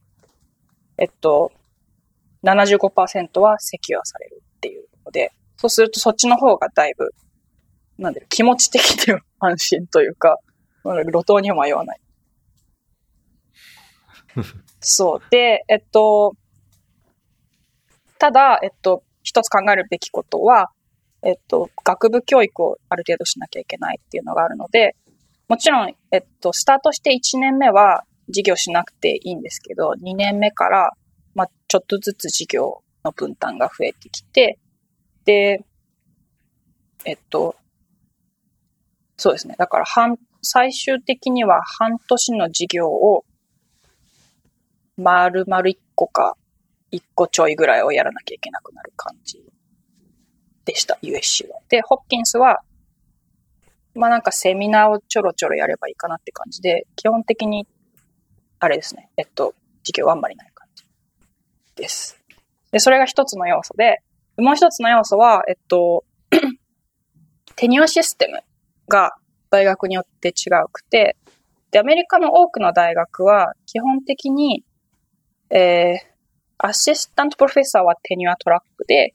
で、まあ、そこから、まあ、何年かな、6年とかぐらいで、 review が入って、で、えっと、 associate professor になると tenure をもらえるっていう。で、 associate, full professor は tenure であるというような感じのところが多いんですけど、で、えっと、USC はそういうスタイルで、なんで assistant から associa- associate になると、 tenure になれるんですけど、えっと、ジョンズ・ホプキンスの場合は、えっと、なんか、まあ、古い、割となんか有名な大学に多いんですけど、 assistant から associate になってもまだ tenure はもらえず、 full professor にならないと tenure がもらえないっていうので、そうすると、テニアトラックでなんか、やべえと思ってる時期が長くなるっていうのは、一つ、えっと、大きな要素です。そのテニア審査までの期間が長くなるんですか、うん、そそうすると、なんかよりもっと大きいことに挑戦できるっていう利点もあるのかなと思ったんですけど。そうですね。えっと、えっと、面白いのは、ホプキンスは、えっと、決まったテニアクロックがなくて、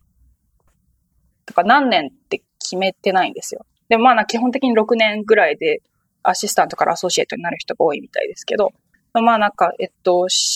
なんですか、シニアの PI の人といろいろ相談をしながら、進捗状況を話し合って、で、いつテニアを審査するかっていうのを決めるらしいんですね。で、まあそれでアシスタントからアソシエイトになるのに、まあ大体6年とか7年ぐらいかける人が多くて、でもまあテニアにはなれないので、そこからまた何年か。なんですか？人に、そこから先は結構人によるみたいですけど、3年ぐらいの人もいれば、6年とか7年とかかかる人もいるみたいですけど、そこからもう一度審査して、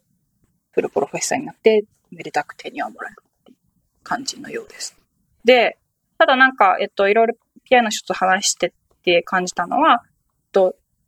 テニアクロックがすごく、なんか、何年って決まってないから、ある程度フレキシブルで、だから最初に論文をガーって出さなくても、まあ、ちょっと後の方に来ても、じゃあちょっともう一年遅らせましょうって言って、ちょっとフレキシブルに大きなことに挑戦できたっていうふうに言ってる人もいました。まあ、そう、そうですね。まあなんかそういう二つの大きな違いがあります。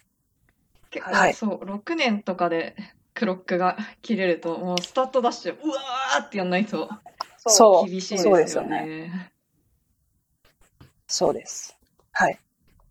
で、まあ、えっと、ここだけ聞くと、じゃあなんか、テニアに、えっと、時間のかかってお給料あまりもらえないで、ホプキンスの方が劣勢な感じですけど、でもやっぱり、えっと、大学の、えっと、研究レベルとかを考えると、ホプキンスの方がまず neuroscience department が大きくて、かつ結構、あといろんな lab がある。で、かつ、えっと、なんですかね、えっと、ニューロサイエンスに限らず、まあ、バイオメディカル系は非常に強いので、えっと、コラボできたりとか、まあ、面白いことやれる可能性っていうのは非常に広いだろうなっていうふうに思いましたね。それは非常に大きなプラスで、で、かつ、えっと、ホプキンスやっぱりいい大学なので、いい学生さんとか、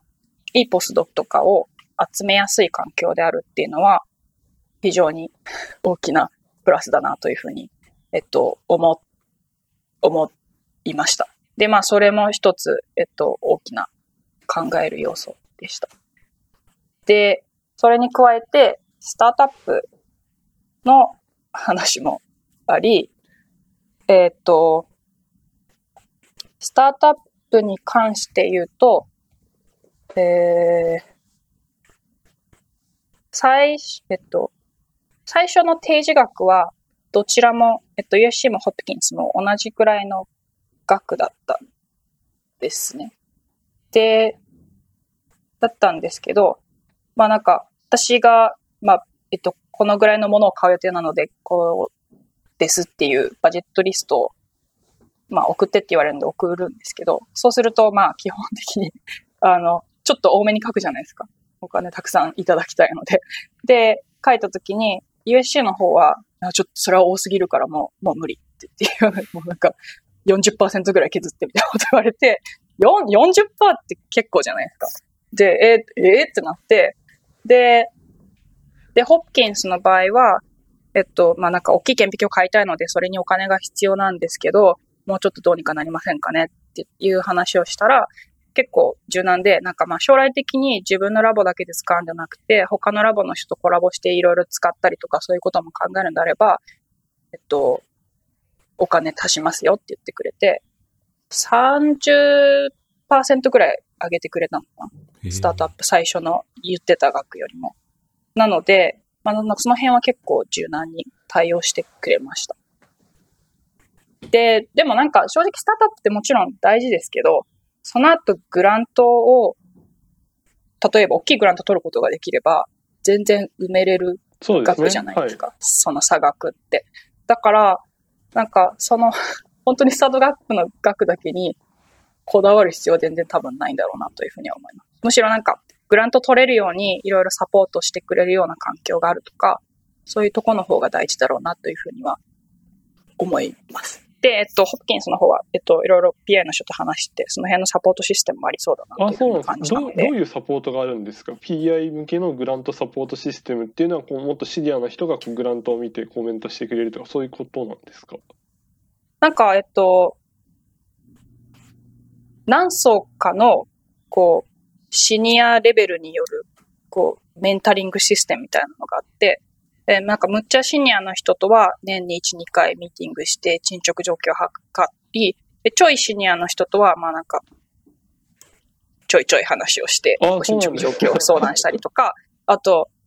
なんだろう、なんかグラント見てもらったりとか、あるいは研究計画とかの相談したりとか、で割となんか身近なメンター的な感じで、えっと、で、しかもなんか、なんか好きにしていいよっていうよりも、むしろフォーマルに、なんか誰とやりたいかっていうのを決めて、なんかそのシステム、ちゃんとこの人と、えっと、じゃあいろいろ話をしましょうっていうふうに、システムとして、あの、なんですか、組み込まれてる感じですね。なので、まあなんか、いきなりスタートして、じゃあ、頑張れって言って放任されるというよりは、むしろちゃんといろいろ相談しながら進めることができそうだなっていうのは、えっと、いいシステムだなというふうに思いました。そういったものは USC の方にはあまりなんか USC の方にも、えっと、えっと、グラントとか、えっと、シニアな人に見てもらうとか、そういうのも、えっと、やる、やろうとはしてるというふうには言ってて。まあなんか、一応、ち、デパートメントとしては小さいながらも、一応、なんですかね。まあ小さいだからこそ、まあちょっとピア的な感じで、お互い面倒を見るみたいなのはやってるみたいでした。はい。でもなんか、ホプキンスの方がもうちょっと、あの、フォーマルにシステムができてる感じがしますね。ああ、なるほど。はい。確かにね。それはいいシステムなような気がしますね。うん。はい。あと、それに加えて、えっと、何ですかね。えっと、えっと、私、まあ私が仕事を始めるとしたら、まあ私が引っ越すわけじゃないですか、その土地に。で、仕事を始めるとなると、まあ、私だけじゃなくて、私の周りの人、私のパートナーとかも、まあ一緒に引っ越したりとかするようになるわけで、で、そうするとなんかパートナーに対する配慮とかその辺をどのぐらい考えてくれるかなっていうのも、えっと、一つ大きな要素じゃないかなというふうに思います。で、えっと、と、パートナーの、えっと、ポジションとかそういうことに関して私、オファーもらうまで一切何も言わなかったんですけど、オファーいただいてから、まあ実は、えっと、私だけじゃなくて、まあパートナーも引っ越すことになるから、パートナーの仕事の可能性とか、まあなんかどういうサポートがあり得るかっていうことに関しても、なんか知りたいみたいな話をして、そういう会話をスタートしたんですけど、で、えっと、そうですね。で、その話を USC にしたときには、えっと、私のパートナー、今、えっと、ちょ近いフィールドで、えっと、まあ、 biology、neuroscience に近いフィールドにいて、で、かつ、現在、大学院生っていう。で、も、もう、もうすぐ卒業するっていう感じなんですけど。で、そういう話をしたら、大学院生なら、ちょっとね、ちょっとあんま何もできないわ、みたいな感じで結構何も言う、何も、なんかあんまり反応が良くなくて、で、かつ、まあ、えっと、結婚してないんでしょみたいな感じの対応されて、で、あ、あ、そうっすか、みたいな感じで。まあなんかサポーティブな雰囲気の、えっと、特に女性の PI とかその辺結構頑張って、なんか、対応してくれようとはしたんですけど、もうちょっと上の、なんか特に男性の PI の方とかは、なんか、その辺は自分でどうにかしてみたいな感じの雰囲気で、でも一方、ホッキンスの方は、えっと、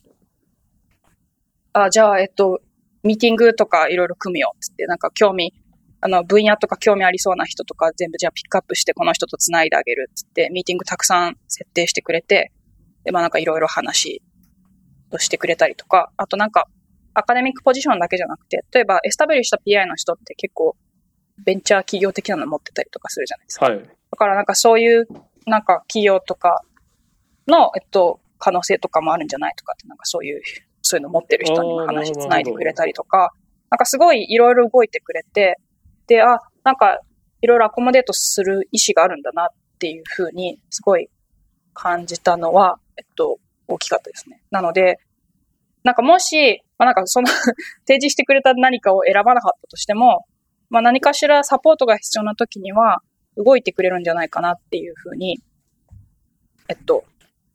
感じたのは非常に、えっと、安心感があるというか、まあ私一人で頑張らなくても、み、み、みんなっていうか周りがサポートしてくれるのかなっていうふうに思ったのは非常に。確かにそうですね。まあ全体的になんかこう、育ジョンズ・ホプキンスのがこうシステムとして育てよう若手を育てようっていうなんか意思が感じられるんたんですかね。そうです。なんか、えっと、ななんかそうですね、サポートしようとしてくれてるっていうのは非常に感じたので、そこは、まあなんかもし、テニアとか、まあ、なんか、えっと、ソフトハードマネーの観点で、まあ、厳しいところがあったとしても、まあ、私一人でストラグルしないでも、まあ、なんか周りのサポートを受け入れれば頑張れるんじゃないかなって思ったのは、えっと、決心した上で一個大きい材料でした。はい。で、なんか、そうですね。えっと、例えば最終的にパートナーのポジションに関しては、とか何も決まらなかったんですけど、まあ、なんか、私だけの問題じゃなくて、なんか、相手が何をしたいとかそういう問題もあるので。でもなんか、もしもの保険のために、じゃあ、もしも、えっと、私のパートナーがなんかしたいことが、えっと、最初の1、2年前見つからなかった時に、じゃあ、えっと、彼が1、2年、もしかしたらなんかポスドクとか私のラボでして、ちょっとし、なんか次を探すような過渡期みたいなのを持つこともしてもどういいかなって話を、まあ、するかどうかわかんないですけど、そういう、まあ、保険としてそういうのを入れといてもいいかなって言ったら、えっと、そのポスドク分のお給料も2年間ぐらいはバジェットとして出してくれるっていうふうになったので、もしも何も ウォークアウトしなかった時には、まあ一応、路頭には迷わないっていうあでかいです、ね、ところまで。まあ、そういう気持ちの、あの、お互い、多分、パートナーさんもそうですし、多分カリオさん自身も、あの、お互いストレスを感じることなく、こう、将来で見見せることができるので。そうですね。なそ、そこは、あの、そうですね、結構、私にとっては、そのぐらい、あの、なんですかね、あの、私にインベストしてくれる気があるんだなっていうのは大きな要素でした。はい。はい。あと、あれです。なんか、環境全然、場所柄全然変わるじゃないですか。で、なんかなんか、全然か、ロサンゼルスのが多分環境としてはいいけど、まあ、なんか新しいところに行ってみて、新しくスタートするのも面白いんじゃないかなって思ったっていうのも一つあります。まあでもあれですよね。日本には、まあ、直行便、あの、なんですか、なん、なんとか、ダ、ダレス空港とかからなんか出てますよね。そうですね。えっと、バルチマーからワシントン DC まで車で1時間ぐらいなんですけど、そこから直行便出てるんで、まあ、まあ、ちょっと遠いっちゃ遠いですけど、まあでも、そんな頻繁に帰るわけじゃないんで、そんな問題はないかなと思います。それもいいですよね。一応、直行便がある空港のそばに進めるっていうのはこう日本人あの研究者にとって。なるほど、はい、はい、あいろいろありがとうございます。なんかすごいお時間を取らせてしまいましたけど。あいえいえ。大体、はい、あの私の方から聞きたいことは聞いたのであのそれではあの すいません。宮原さんと宮脇さんにバトンをお渡しいたします。え僕この一個聞かれてないクエスチョン気になりますけど。えっ、ー、と、PI になるために論文を出すという研究以外で心がけたこと、努力はありますか？で、これに対して、なんか公開ポイントがあるっていうことだったんで。あ、聞きたいです。いや、えっと、そうですね。えっと、次のポジションを考えなきゃってなった時に、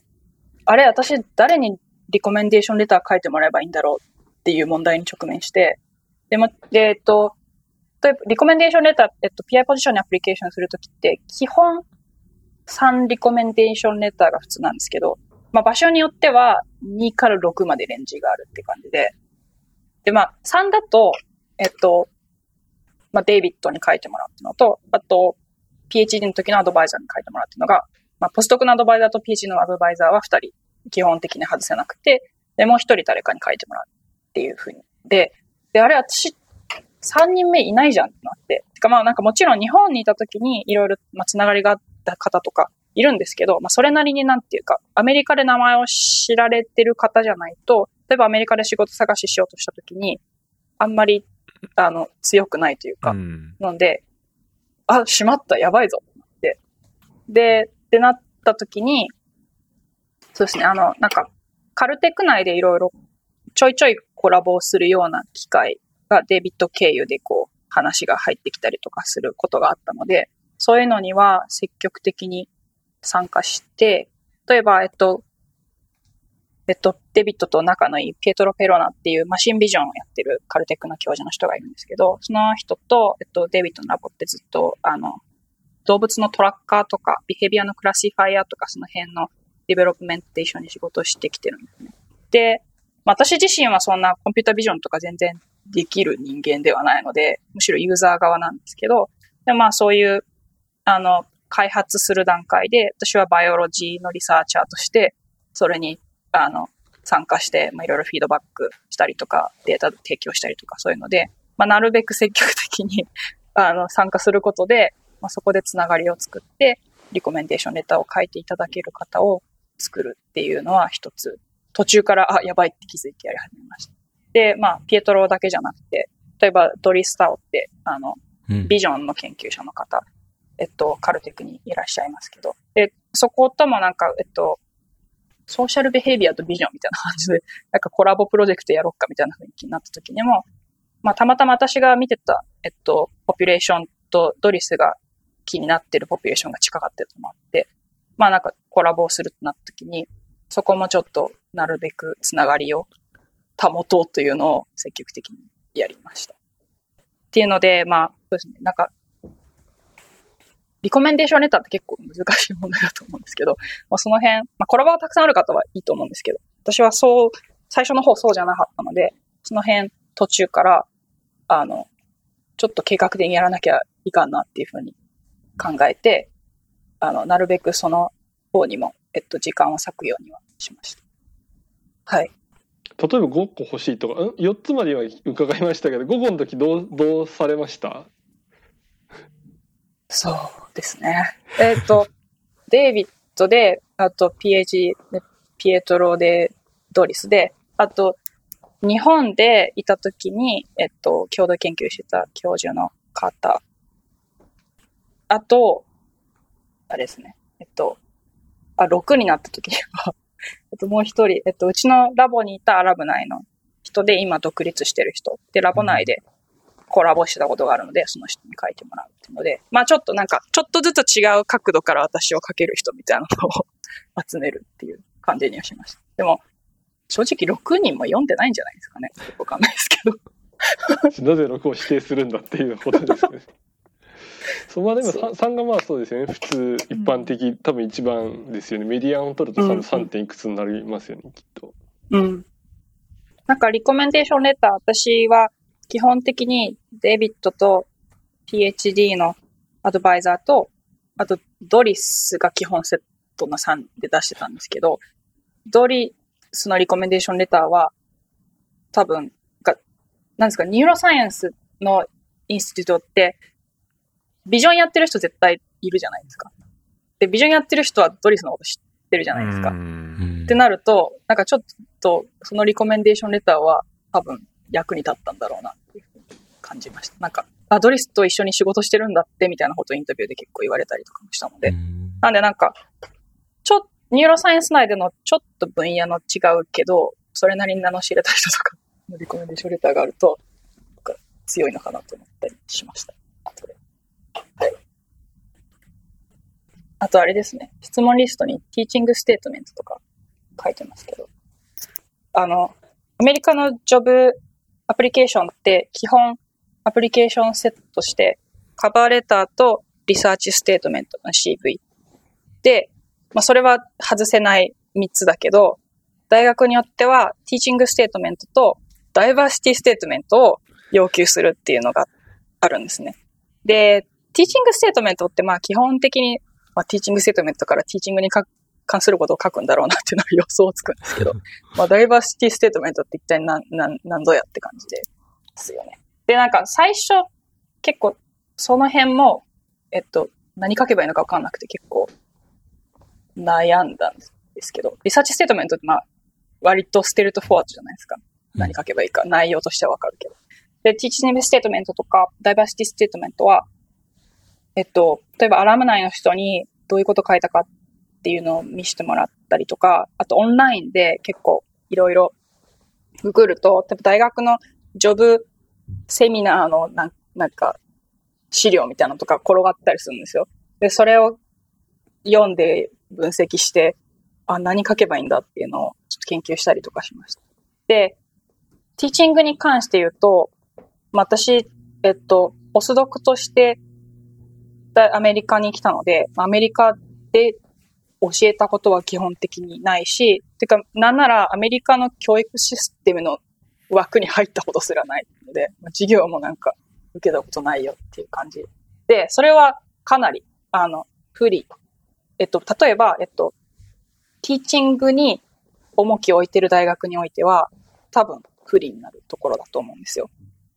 あでもなんか先ほどちょっとあの感銘を受けたのはその USC って department biology じゃないですかってことでそのまさに teaching をするので、はい、結構あそういうとこからもオファーをもらえたんだなとは思いました。えっと、 teaching、なんだろう、なんか teaching の重要度、大学によって結構違うじゃないですかね。 research institute で teaching 一切なしと、USC みたいにリサーチがメインだけど、ティーチングもやらな、ちょっとやらなきゃいけないっていうのと、あとはなんか、えっと、なんだ、えっと、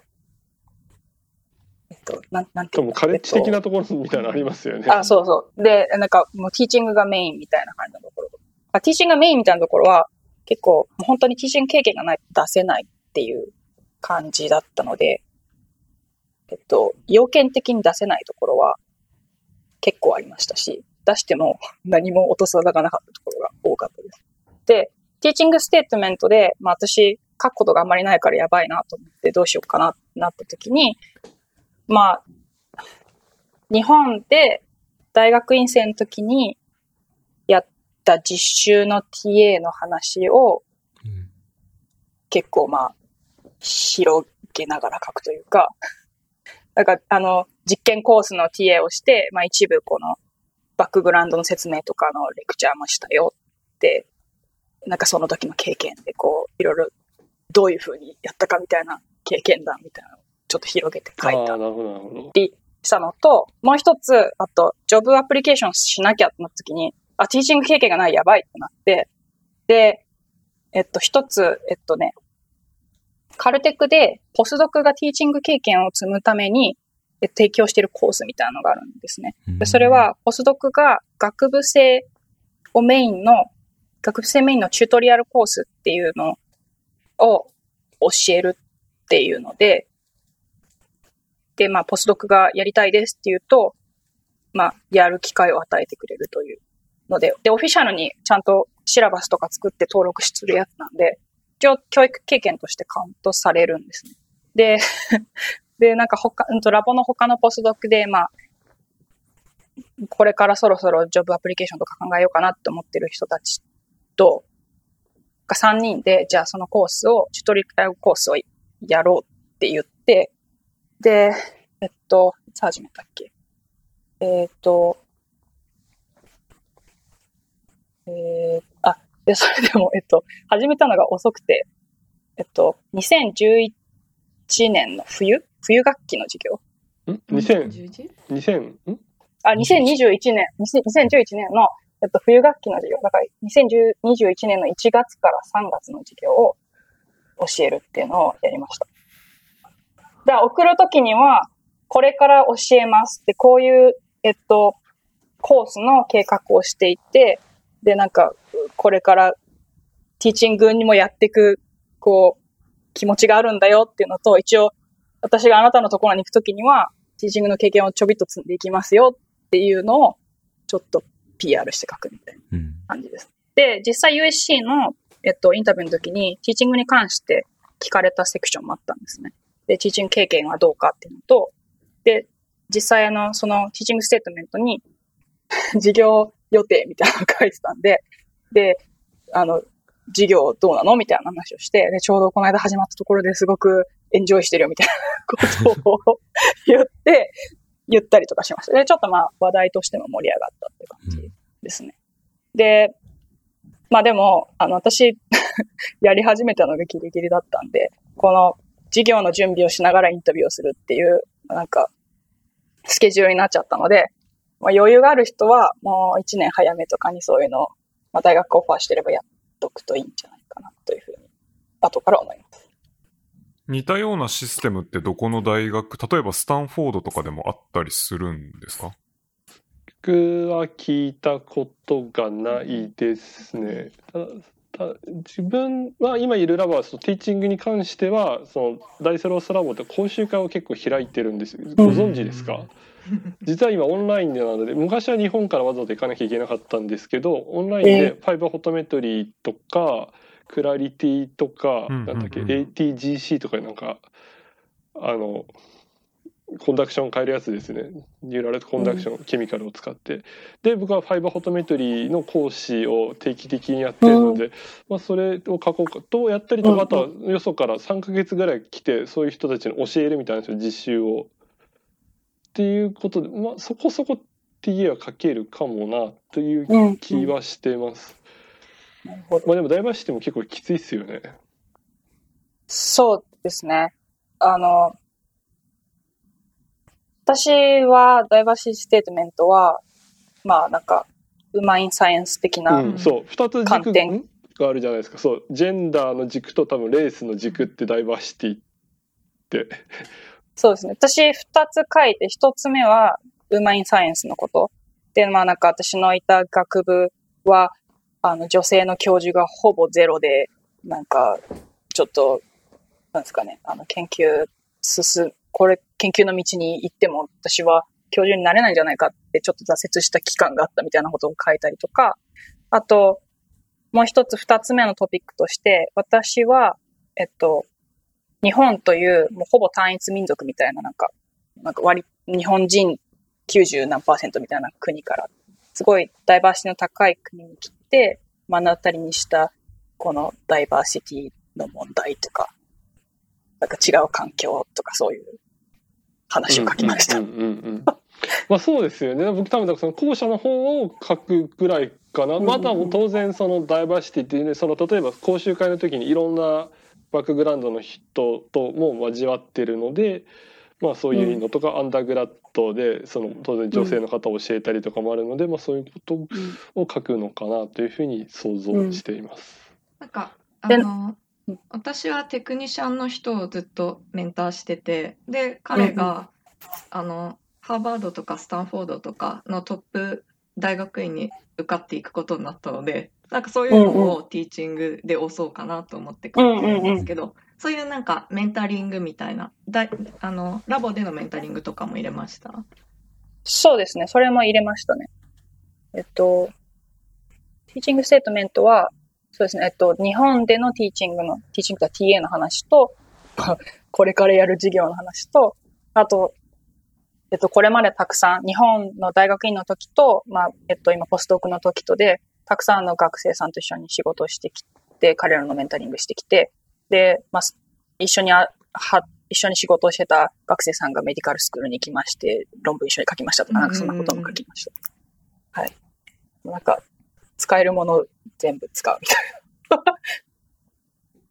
で、なんか、これ書いてるときに非常に役に立っ私にとって非常に役に立ったのは、大学のライティングコンサルティングサービスみたいなので、多分どこの大学もあるんじゃないかと思うんですけど、うん、なんか、ライティングセンターみたいなのがあって、で、例えばなんか、学生さんとかが初めて書くプロポーザルの添削してくれたりとか、なんか、グラント書くのの添削してくれたりとかっていうのもしてくれるんですけど、まあなんか、えっと、えっと、私なんだっけ、このジョブの、えっと、ドキュメント作り始めてそういうサービスがあるのを初めて知って、で、えっと、カルテックの場合は、オンライン、まあ、コロナだったからかもしれないですけど、オンラインでアポイントメント取って、 one-on-one でズームで話しながら、えっと、私が書いたものを、あ、ご事前に送ってそれに対してコメントつけてくれるっていうので、で、その、 writing の専門家の人がいて、しかも彼らは毎年 job application の書類とかを見続けている人たちなんで、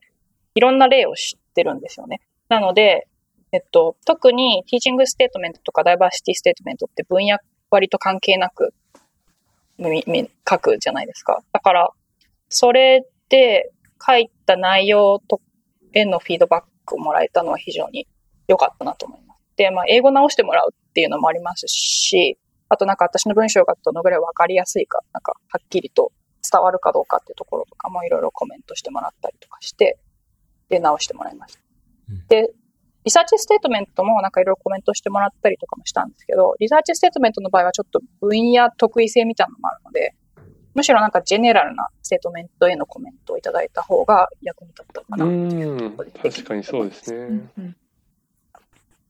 あと、大学が job seminar とか提供してたりとか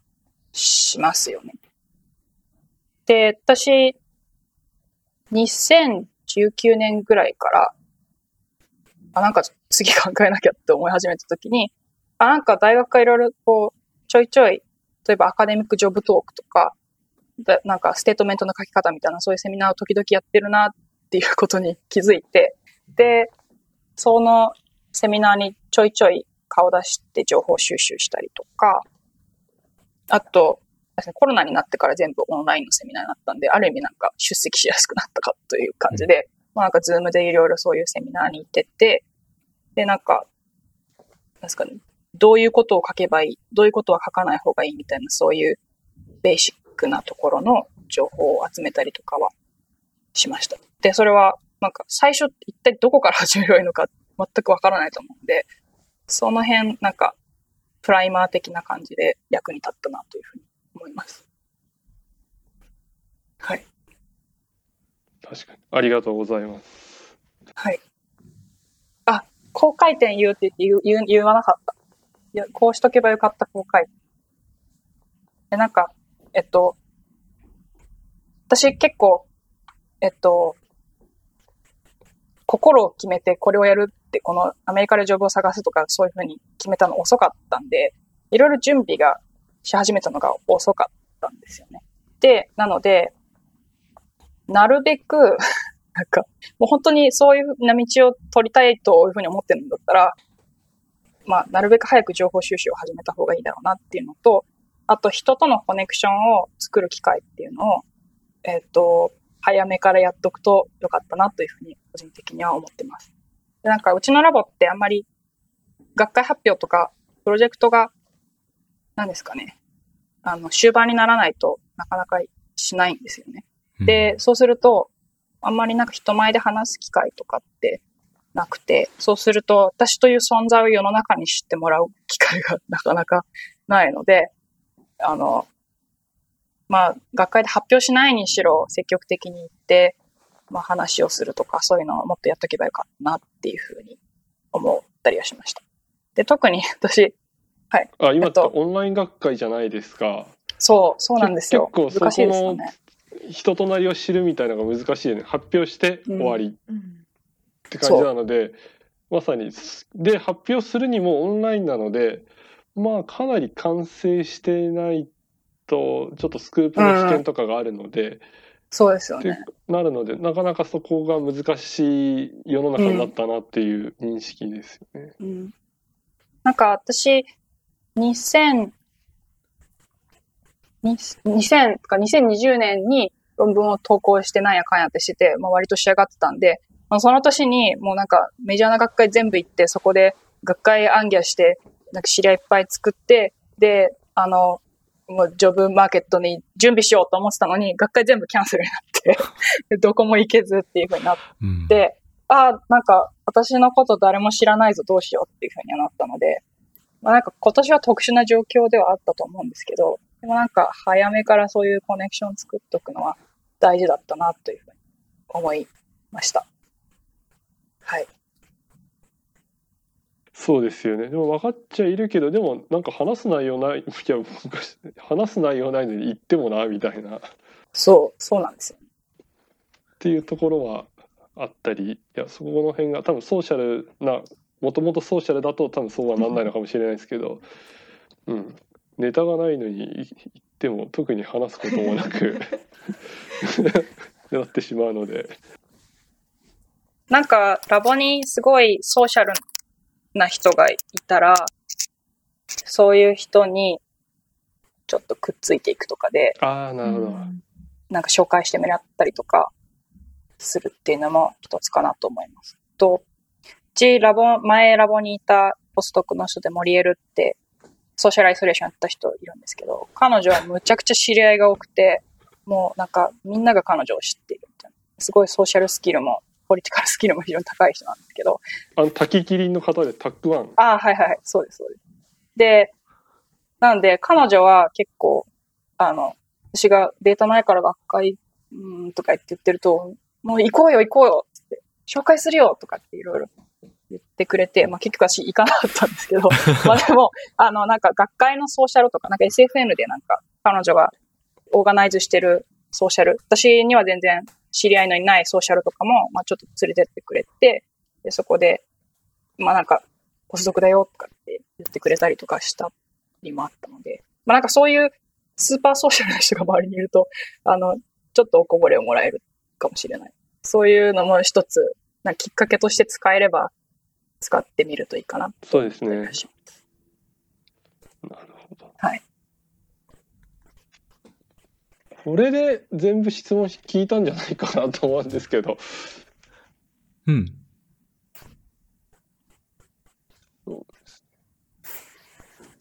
はい。そうですね。はい、では、あの、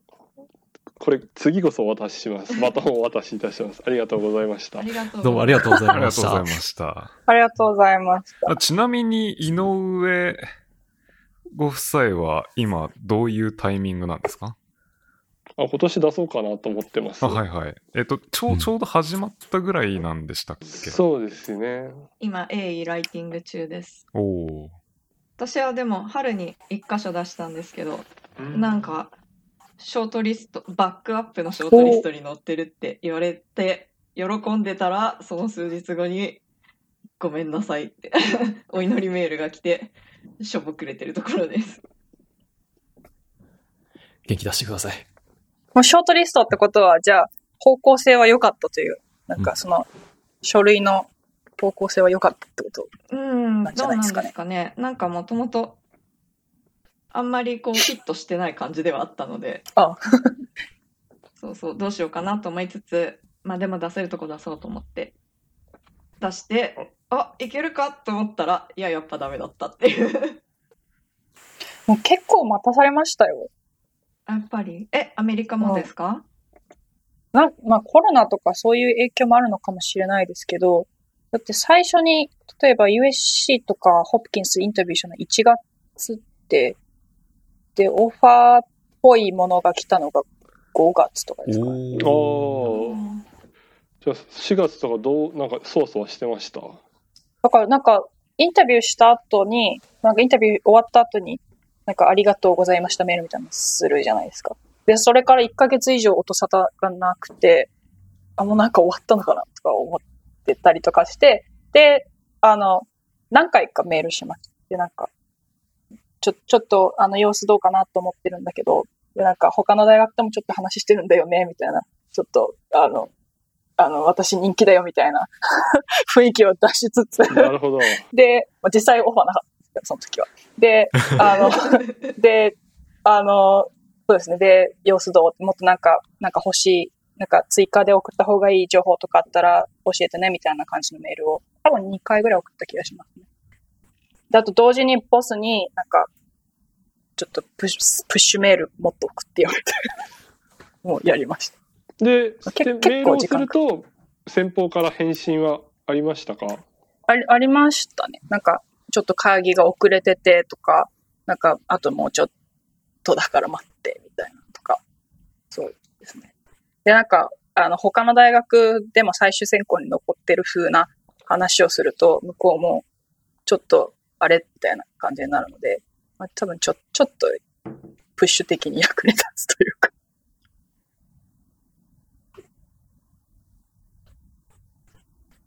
そうですね。いやこれから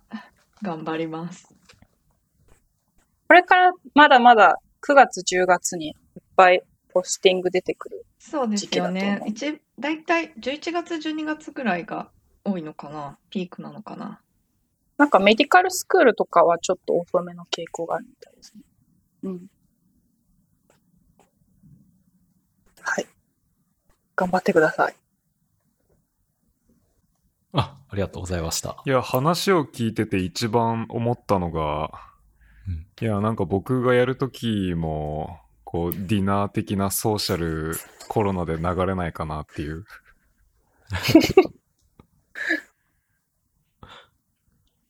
どうなってんですかね。うん。そうですね。まあでも、やっぱこっちの人とかアメリカの人とかはこう普通にコロナが終わって、まあソーシャルでワイワイやりながら人を取りたいんでしょうね。うん。そうですね。うん。まあ、やっぱ、大学に実際に行って雰囲気見るっていうのは大事だろうなというふうには思います。うん、あ、確かになん。か私オファーもらってから行って、で、あ、こんなとこだったんだっていう感じだったので、まあなんか先に雰囲気見れたらいいだろうなとはいうふうには思いますけど、うん。どうですかねうん。ソーシャル難しいっていう問題はやっぱり。なんか予想外のことありました、オンサイトに行ってみて。オンサイトに行ってみて、予想外。予想外。特に、予想外ではない、うん予想外ではないっていうか、なんか、まあなんか、あの、 medical school と medical school じゃないところの、ラボのある建物の雰囲気は全然違うなっていうのは見て感じましたね。うんでで、まあ、あの、ホプキンスの方は、私のラボが入るスペースって言われたところは、まあ、 clinical 寄りの research institute の建物なので、病院があったりとかして、あなんか、 medical school だっていう雰囲気で、まあ、一方 USC は、なんですかね、あの、学部の biology department だからなんか、古くてごちゃっとした、なんか昔懐かしい感じって感じで。なんでまあなんか、どういう雰囲気のところで自分が仕事をするのかなっていうのを見れたのはなんかなるほど。うん良かったなと思う。うん。ホプキンスってやっぱりあの、有名人がいっぱいいる Solomon Snyder Institute でしたっけ？はい。のイメージが、あ neuroscience depar- neuroscience のイメージがすごい強くて、そことはじゃあもう完全にこう別な枠になるんですか？いや、一緒ですね。じゃあ、 appointment は joint なんで、うん。えっと、そこと、えっと、Kennedy Krieger Institute になるんですけど、まあでも、ラボの physical な場所は、えっと、 Kennedy Krieger の建物。でもそれは、えっと、 neuroscience department のラボが入ってる建物の隣で、で、トンネルで繋がってるんで、うんまあなんか、近い感じ。なるほど。いや、あの、はいあの、あの人たちとコラボできるならすげえいいなという感じですよね。そう、そうですね。うんその辺は、ホプキンスの魅力の大きなとこですね。はい。ちなみにどこまでこう話せるかとかはあると思うんですけど、独立してからのリサーチプランを若干シェアしていただけると嬉しいなと思っていたりします。えっと、そうですね。えっと、私は、えっと、さっきもあの話しましたけど、えっと、大学院の時には、えっと、 neuroendocrinology、お画面が変になった。えっと、 neuroendocrinology の研究をしてて、えっと、まあ、脳と末梢の、えっと、間みたいな研究をしてたんですけど、えっと、べポスドクでは、えっと、 social behavior の neurocircuit っていう研究をやってきました。で、将来の研究としては、その、これまでやってきた2つの方向性っていうのをつなげて、さらに展開できたらいいなというふうに思っていて、で、まあ私自身、ソーシャルビヘイビアには非常に興味があるんですけれども、まあソーシャルビヘイビアの、えっと、その、脳、脳の中の神経回路を調節するのは脳だけじゃなくて、その末梢のいろんな情報っていうのは非常に重要になってくると思うので、まあその二つ、えっと、末梢と脳のつながりっていう観点から、まあホルモンとか他のシグナル系からどういうふうにソーシャルビヘイビアのサーキットに、えっと、インプットしてるのかっていうのを見ていきたいなと思ってます。うんで、特に、えっと、サーキット、えっと、動物が、えっと、まあ、若い動物からだんだん成長して大人になっていく過程で、まあ体は成長して、体の中のいろんなホルモン系とかいろんなシグナリング系も変わってきて、で、同時にいろんな behavior とかの、あの、発言も変わってくるので、特にその developmental phase っていうのに着目して、どういうふうにさ、と social behavior が発達期に変化していくのかとか、そういうところも、えっと、見ていけると面白いだろうなというふうに思ってます。なるほど。ちなみに若い、若いマウスもマウンティングとかするんですか？若いマウスもします。あ、まあ若いって若いの度合いにもよりますけど。そうですね。えっと、ジュビナイルのマウスでもマウンティングとか、まあ、アグレッションに近いようなビヘイビアも示したりとかをします。声出してますか、その時。声、えっと、まあ、声出してる場合もあるし、出してない場合もあるし。うん。そうですね。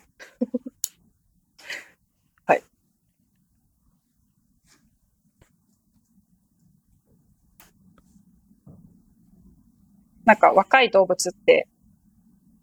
なんか特にラットとかだと、プレイビヘイビアするって言われてるじゃないですか。で、なんかプレイあ、プレイ。うんあの、シブリング同士で、こうなんか、なんか、じゃれ合うというか。じゃれ合ったりとか、なんかそういうビヘイビアが一体何なのかとかそういうのも見れたら面白いと思ったりします。うんなんかソーシャルビヘイビアの練習としてのなんかビヘイビアなのか、あるいはもう本当に、なんだろう、独立したプレイビヘイビアとしてのビヘイビアうん。かなるほど。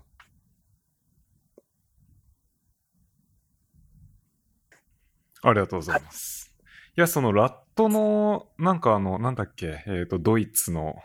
ラットくすぐってたラボありましたよね。ああ、はいはいはい。あとブ、あの、ブレヒトのかくれんぼ、あ、そうそうそうかくれんあぼしてた人。ブレヒト、ブレヒト。ブレヒトのラボの人もやっぱりなんかこう、若いラットはくすぐりやすいけど、こう、どんどん大人になっていくとなんかあんまり懐いてくれなくなるし、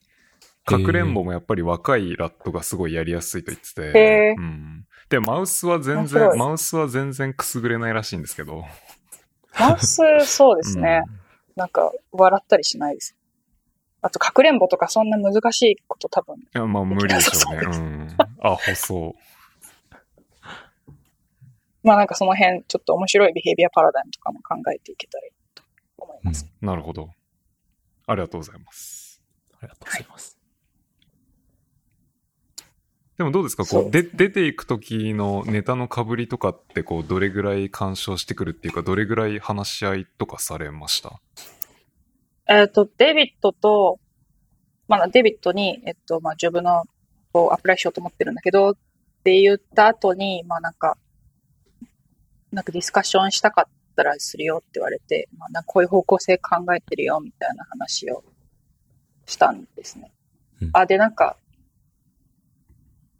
なんだっけ、アラムナイとどういうふうに住み分けるとかそういう話とかもするのみたいなことも確か聞いたんですけど、うん。じゃあなんか別に僕はノーということはないみたいなことを言ってて。だからやりたければやれよって感じかなって思ったんですけど、ただし被ったら潰すパターンじゃないですか。でもなんかそんなの嫌じゃないですか。てか、勝ち目ないし。勝ち目ない。で、まあ私は、なんかちょっと development とかそういう系に絡めた、で、なんかソーシャルの話を展開したいなみたいな話をして、で、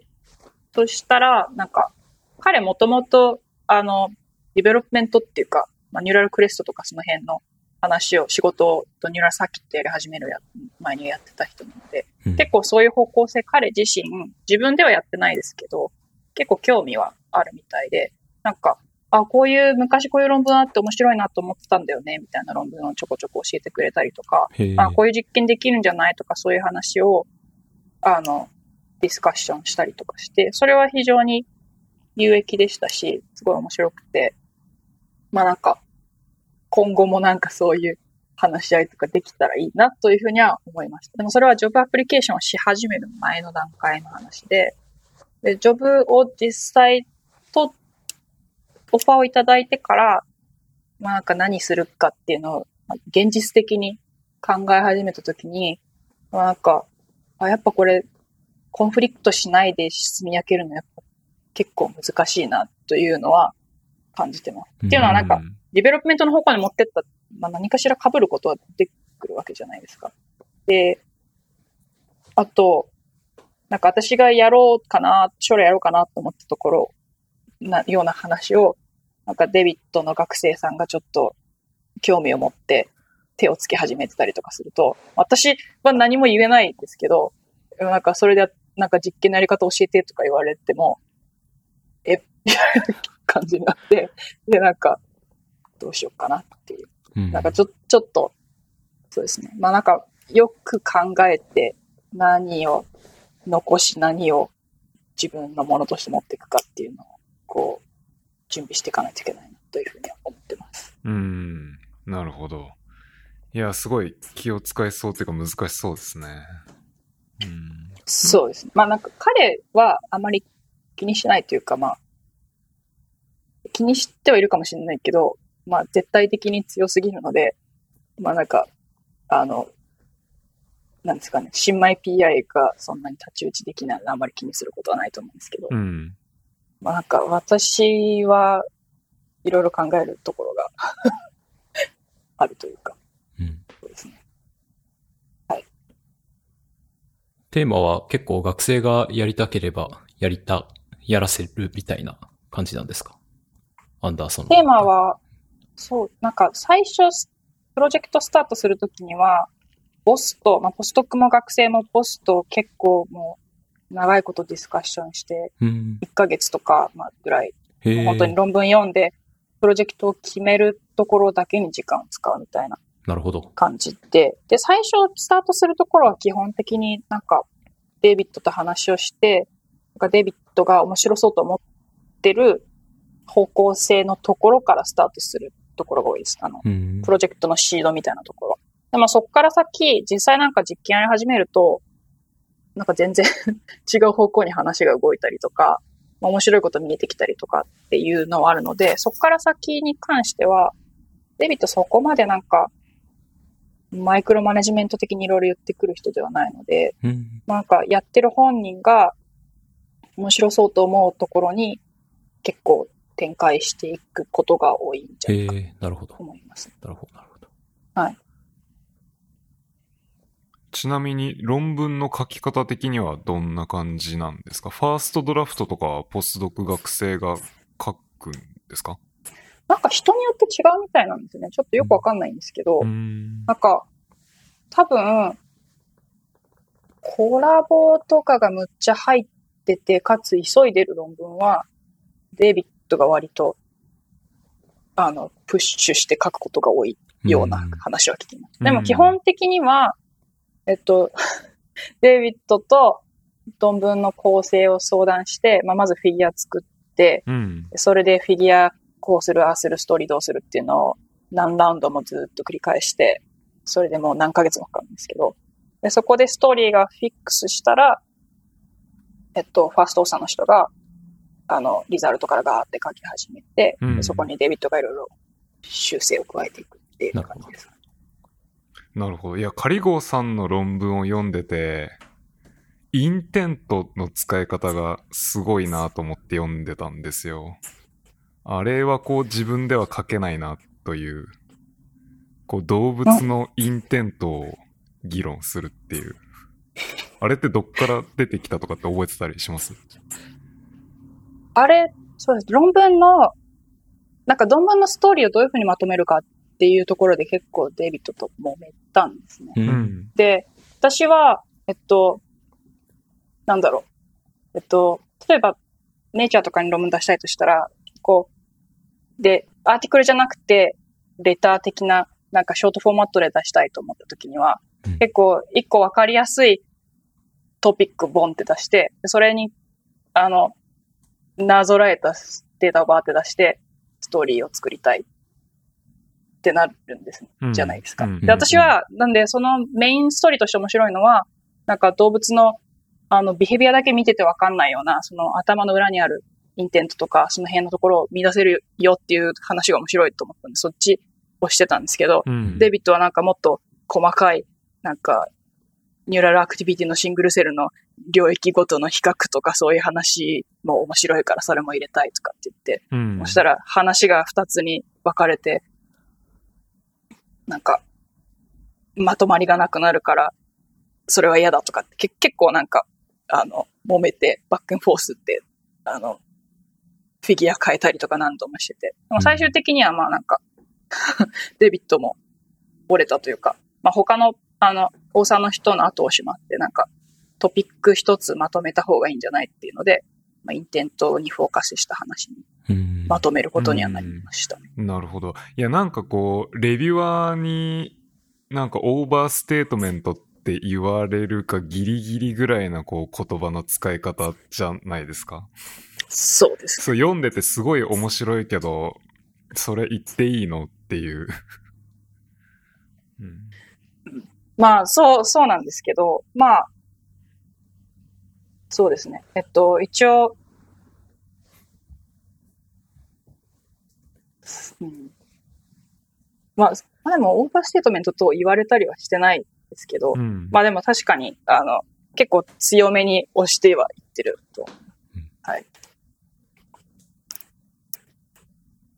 うん、でもなんかちょっと意外で、なんか逆なのかなと思ってたんですよ。その、アンダーソン的にその、なんです、すごい最近 state 推しじゃないですか、ラボが。はいはいはい。っていうので、その流れでこう、 intent のストーリーを、むしろボスが押して、なんかポスドク側はなんかこう、もっとこう、データをバンっていう感じなのかなと思ってたので、データは何ですか？えっ、と、その、もうちょい descriptive に書くというか、その文章を、あうん。ちょっと意外な感じはしますね。なんか、何ですかね、えっと、ミニスコープのデータって、綺麗じゃないじゃないですか。うんいろんなものが見えてきて、でそれは非常に面白いし、それが真実、なんか神経活動として真実なんだろうけど、うん。結局それをどこに落とし込めばいいのかっていうのは、すごい難しいところじゃないですか。メッセージを言うにはすごい難しいですね。うん。なんか、オープンエンデッドに終わってしまう。うんなんかこういう可能性もこういう可能性もあって、で、まあ将来もっとスペシフィックな実験をしたらもっといろんなことがわかるね、みたいな感じになってしまう方向性で。で、デビットはそっちをお好みだったんですね。うん。で、なんか、で、っていうのはなんか多分もっとなんかminiscope の解析をがっつり深くやって、で、なんかちょっと複雑なことも言いたいみたいな方向性だったんですけど、うん。でもなんか私としては、結局、はっきりとしたことを言えなくて論文が終わると、じゃあなんかよ論文読み終わった後に最後に、あれじゃあ、なんか、例えば optogenetics の実験を最初に出して、最後に miniscope のデータを出したら、なんかオプトジェネティクスでむっちゃ綺麗にビヘイビア分かれますが、ニューラルアクティビティ見たら、なんかよくわかりませんでしたって終わってしまうと、読んだとじゃあ何だったのって感じにななり得るじゃないですか。うんまあそれは真実だと思うんですけど、うんうんでもなんかそ、そうすると、まあもうちょっとメッセージ性がはっきり伝わるような方向に話をまとめた方が、まあ言いたいことは伝わるのかなというふうにうん。思って、そういうふうな方針になりました。うんなるほど。ちょっとなんでかそのも結構はい揉めました。うん 最後まで結構揉めました。うん。いや、なんか構成、特にあのデータ量をフィギュア4枚にこう突っ込もうとすると順番とか、あとちょっと思ったのがその miniscope で heterogeneity を言った後に、うんあの double、なんていうんでしたっけ、あの intersect に行ってるじゃないですか。うんうんうん。そこもなんか結構順番悩むなと思ってフィギュアを見てましたね。そうです。あと、もう一個、イメージングを先にしたのには一つ、まあイメージングのデータが先にあったんですよね。でうんえっと、っていうのは、最初の方にも言いましたけど、USB 記録する前には、私、NPOA のなんかマニピュレーションとかいろいろやってて、はっきりした結果が出ないから、もうなんかじゃあ、レンズ突っ込んでアクティビティ見てみるかみたいな感じで、でなんか behavior の結果が出る前に、えっと、 neural data が手元にあったんで、その時は ESR1 ニューロンって全部記録してたんはいですよはいはい。うん。ESR、インヒビトリ ESR ニューロンじゃなくて。うん。で、まあ、で、VMH の recording の方は別に ESR ニューロンでいいんですけど、ほぼ excitatory なんで。うん、でも、まあ、もし、インヒビトリ ESR ニューロンのマニピュレーションデータを先に出してしまうと、imaging も全部、あの、 intersection でやれっていう風な流れに多分なってしまう。んんんっていうのもあっそてれ、なんでやってないのかなって逆でも僕は思いました。そううん。まあ、そうなんです。でも、あの、MPOA の ESR neuron 80%以上が inhibitory なんで、う。うんんまあ、ま majority で見てる activity は inhibitory neuronです。なるほど。うん まあなんかやれと、いや、いうことは reviewer にも言われました。うんただ、うんまあなんか、ですね、コロナでいろいろ実験が制限されてたのもあって、ちょっとそこから新しくミニスコープの、あの、新しいマウスでいろいろやり始めるのは厳しいといううん。話で、えっと、あの、免除いただいた感じです。うん。まあでも、見た方がいいというのはもちろんそうです。で、うんあの、例えば、あの、ロソンファンクション X のデータも、 ESR1 neuron でやったデータしか論文には、NPO でイエサラニューロンのインヒビションやったデータしか出してないんですけど、確かに。まあい一応、あの、 intersection で、あの、D lab からバイラスいただいて、 intersection で、あの、 loss of function したデータも一応、少量ではあるけどあって、で、まあ一応論文にも、あの、やりましたけど、ここには載せてませんみたいなことを一言書いてあります。なるほど。で、ちょっと途中のその論文の書き方でもうちょい、こう解析を詰めてみたいな流れになったんで、ついでに聞いておくと、こう、アン・ケネディってどんな感じの、こう、各論文に貢献をしてたんですか？いや、なんかこう、外から見てる分には、なんかこう、ここ、ここ4、5年ぐらいの一連の流れのなんかキーパーソンなのかなという。そうですね。萩原さん、アン・ケネディ好きですよね。はいなんかよくうんあんな話してますよ。うん。いや、なんかそうですね。彼女は、えっと、 computation neuroscience な人で、なんだろう、実験一切しなくてデータ解析だけやる人なんですけど、まあそういう感じの人、デビットのラボに前はいなくて、で、でも彼女がいることで、まあいろいろと、なんですかね、まあデータの種類が、データの、なんですか、ミニスコープとかデータがもうどんどん高次元になってきたのもあって、まあバイオロジストだけでは、ちょっと手に負えなくなってきたなっていうところで、ちょうどアンがそういう解析とかをいろいろラボに導入してきたので、うん。まあ、あの、大ラボのいろいろ、なんですかね、そのデータの解釈とかその辺の、あの、話が広がるっていう意味では非常に大きな貢献かなというふうに思います。で、まあ、デビットもそういうことができるってなってきたら、まあ、まあ、もっと見たくなってくるじゃないですか。だからまあ、あの、バイオロジーだけじゃなくて、まあ、コンピュテーションの組みあを組み合わせたような仕事っていうのを、まあ多分今後いろいろ進め、案がいなくなっても継続して進めていきたいんだろうなというふうには感じますね。うん。なるほど。はいじゃあ、あの、彼女がフルファーストの論文に関しても実験は一切やってないんですか？やってないです。えーっとうんあの論文もなんかいろいろ難しいところで。うん。で、なんか、えっと、あれ3人ファーストなんですよね。で、アンがファースト、ファーストで、パバットでリンギンかなで ?3 人コファースト。で、えっと、そのパバットっていう人がポスドクで eLife の論文前に出してる人なんですよ。VMHDM の。何年か忘れちゃいました。2006?5? なんかその辺ぐらいで。で、その後に続きでやってたプロジェクトで、彼がまあいろいろミニスコープとかデータを取ってて、で、彼がラボをいなく、そろそろまあ次のポジションに移るから、じゃあ引き継ぎで新しいポスドクがそのプロジェクトを引き継ぐってんで、リンゲンっていう別のポスドクの人がそのプロジェクトをやり始めて、うんで、途中から結構、まあ、途中からでアンがまあデータの解析をちょっとやりは、あの、ミニスコープのデータの解析やり始めて、で、そこからモデリングとかも、まあ、組み合わせるっていう風になりましたね。なるほど。うんなんか、でも、なんですかね、なんか実験しない完全なピュアコンピュテーションな人って、人のデータで生きていくことになるじゃないですか。うん。やっぱりそういう人たちって、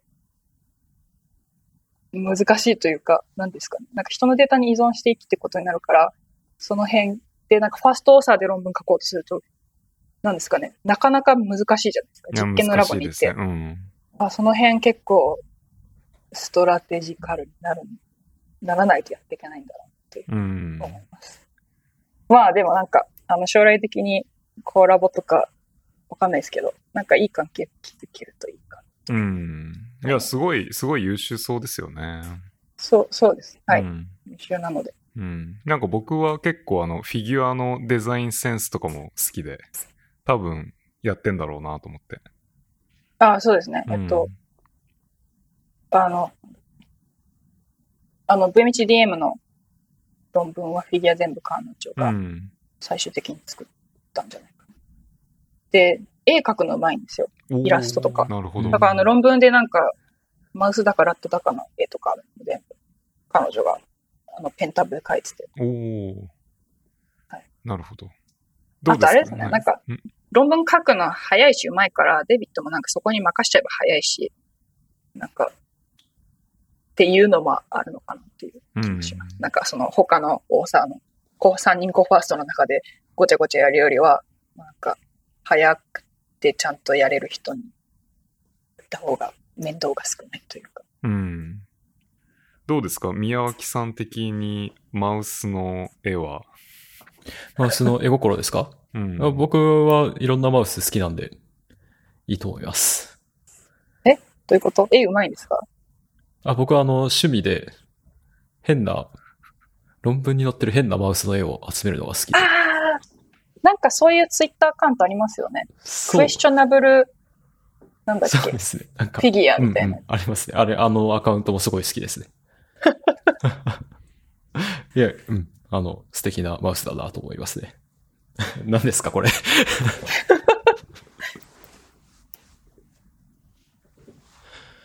うん。大体僕の方では聞こうと思ってたことは聞けたんじゃないかなと。うん。僕もそうですね。大丈夫ですか？宮脇さんもうマニアックな、マニアックな質問とか。マニアックな質問。うーん。いや、大丈夫ですね。うん。はい。あ、あ、あ、すいません。一個、一個あった。えっ、と、いや、でもこれも多分なんかカット枠になりそうな感じがするんで。なんですか？まあいいか。えっ、と、前に、あの、面線用の抗体個人持ちって言ってませんでした？その話しましたっけ？うん、多分、どっかで。うちのラボ、むっちゃ無駄が多くて、もうなんか、てか、オーガナイズされてないんですよ。おお、うん教養のオものがない。ーガナイズうん。教養のもの多分かつてあったんですけど、うん。誰もマネジメントをしないせいで、みんななんか、個人持ちするようになって、面線の抗体、プライマリーもセカンダリーも基本個人持ち、ウイルスも全部個人持ち、うん。マウスコロニーも個人持ち、ななんだっけなんかな基本全部個人持ちみたいな感じになってて、うん。超無駄ですよ、まあね。完全に、ですね。うんうん。完全に絶対に使い切らない抗体とか大量にみんな持ってるんですよ。で、まあ D ラボはそんな、そんな感じかもしれないですけど、知らないですけど。なんか、デビットは、あの、お金に関して結構、お金はあるけど、なるべくお金使いたくない人なので、ええあのてかなんか、あの、ケチれるところはケチりたい。うんで、はい。まあなんか、彼は知らないです。そんな無駄なことを我々がしてることを。で、なんか何回かそのラボストックをちゃんと管理しようみたいな話にはなったんですけど、でもなんか、結局、マネジメントがうまくいかず。うんおーえ、でもラ、ラボマネが一人いてちゃんとやればいい話なのでは？やらないんですよね。ん。ラボマネさん、ね、あの、マネジメントするよりもオーダーする方が楽いう。なるほど。まあ確かに。自分のお金じゃないしう。ん。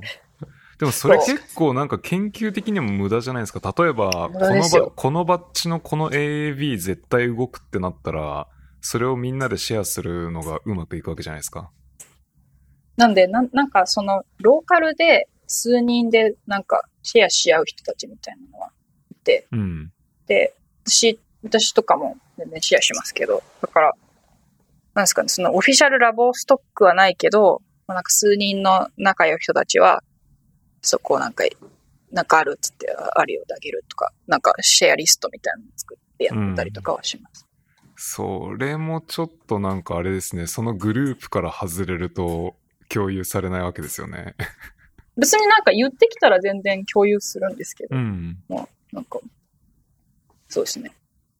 なるほど。あ、そういう感じなのか。いや、なんか、そううちは一応ギリギリ回ってるんですけど、ギリギリ回ってるけど、結構崩壊しかけるタイミングが多いみたいな、なんかあの、エクセルとか、なんかこう、Google スプレッドシートとかで管理してる情報と、実際のこう、ストックが全然合わないみたいになって、なんか誰かがブチ切れるみたいな、うん。っていうのが結構頻発するんですけど、うんなんかメリケントップラボとかこう、かなりオーガナイズされてんのかなと思ってたので。されててほしいですけどね。うんされてると思ったんですけど、されてなかったですね。え、どう、どうですか？あの、井上、井上夫妻。いや、おな全く同じです。何人か、信頼できる何人かとは交代シェアしますけれども、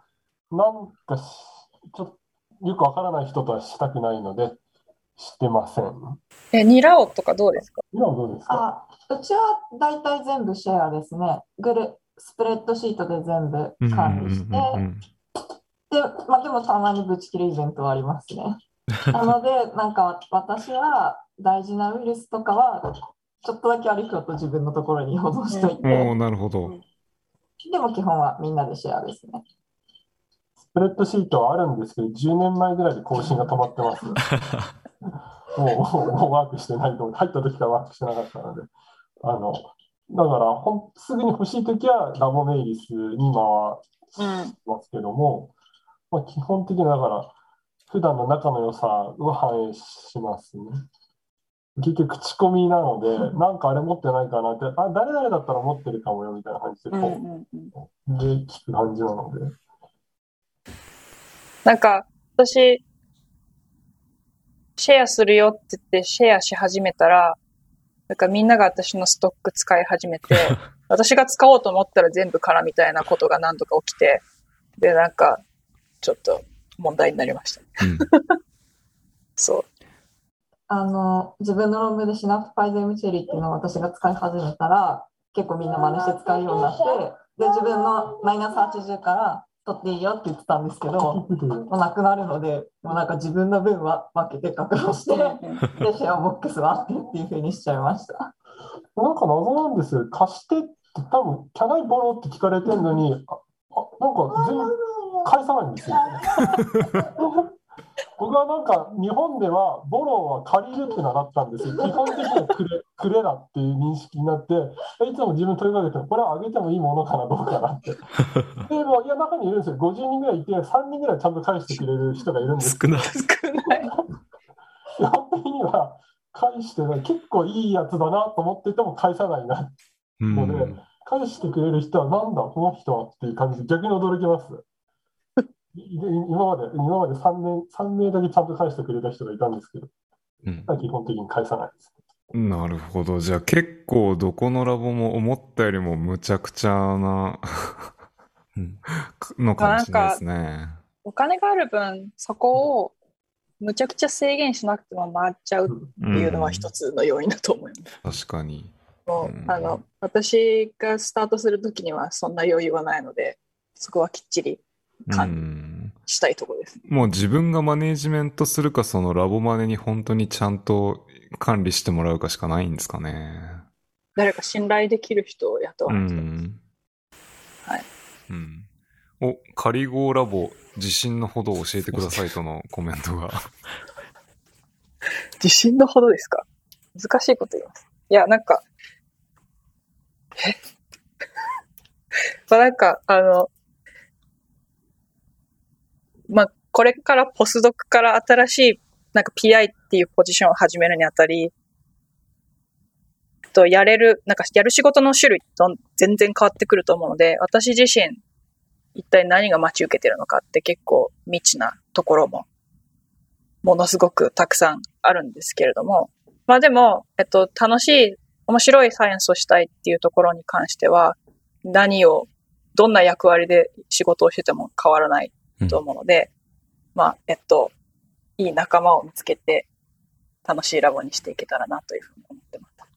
ありがとうございます。もし、その流れで、ポスドク学生募集とか、アドバタイズメントがあれば、はい。えっと、カリゴーラボ、ななんか変な感じですけど、あえっと、は、えっと、ジョンズ・ホプキンス大学、えっと、 neuroscience department、あるいおよびケネディ・クリーガー institute で、来年の春頃、まあ、うん5月くらいにスタートする予定でいます。で、今、まあ、いろいろ細かいことを詰めてるところなんですけど、これから、えっと、テクニシャンさんと、と学生さんと、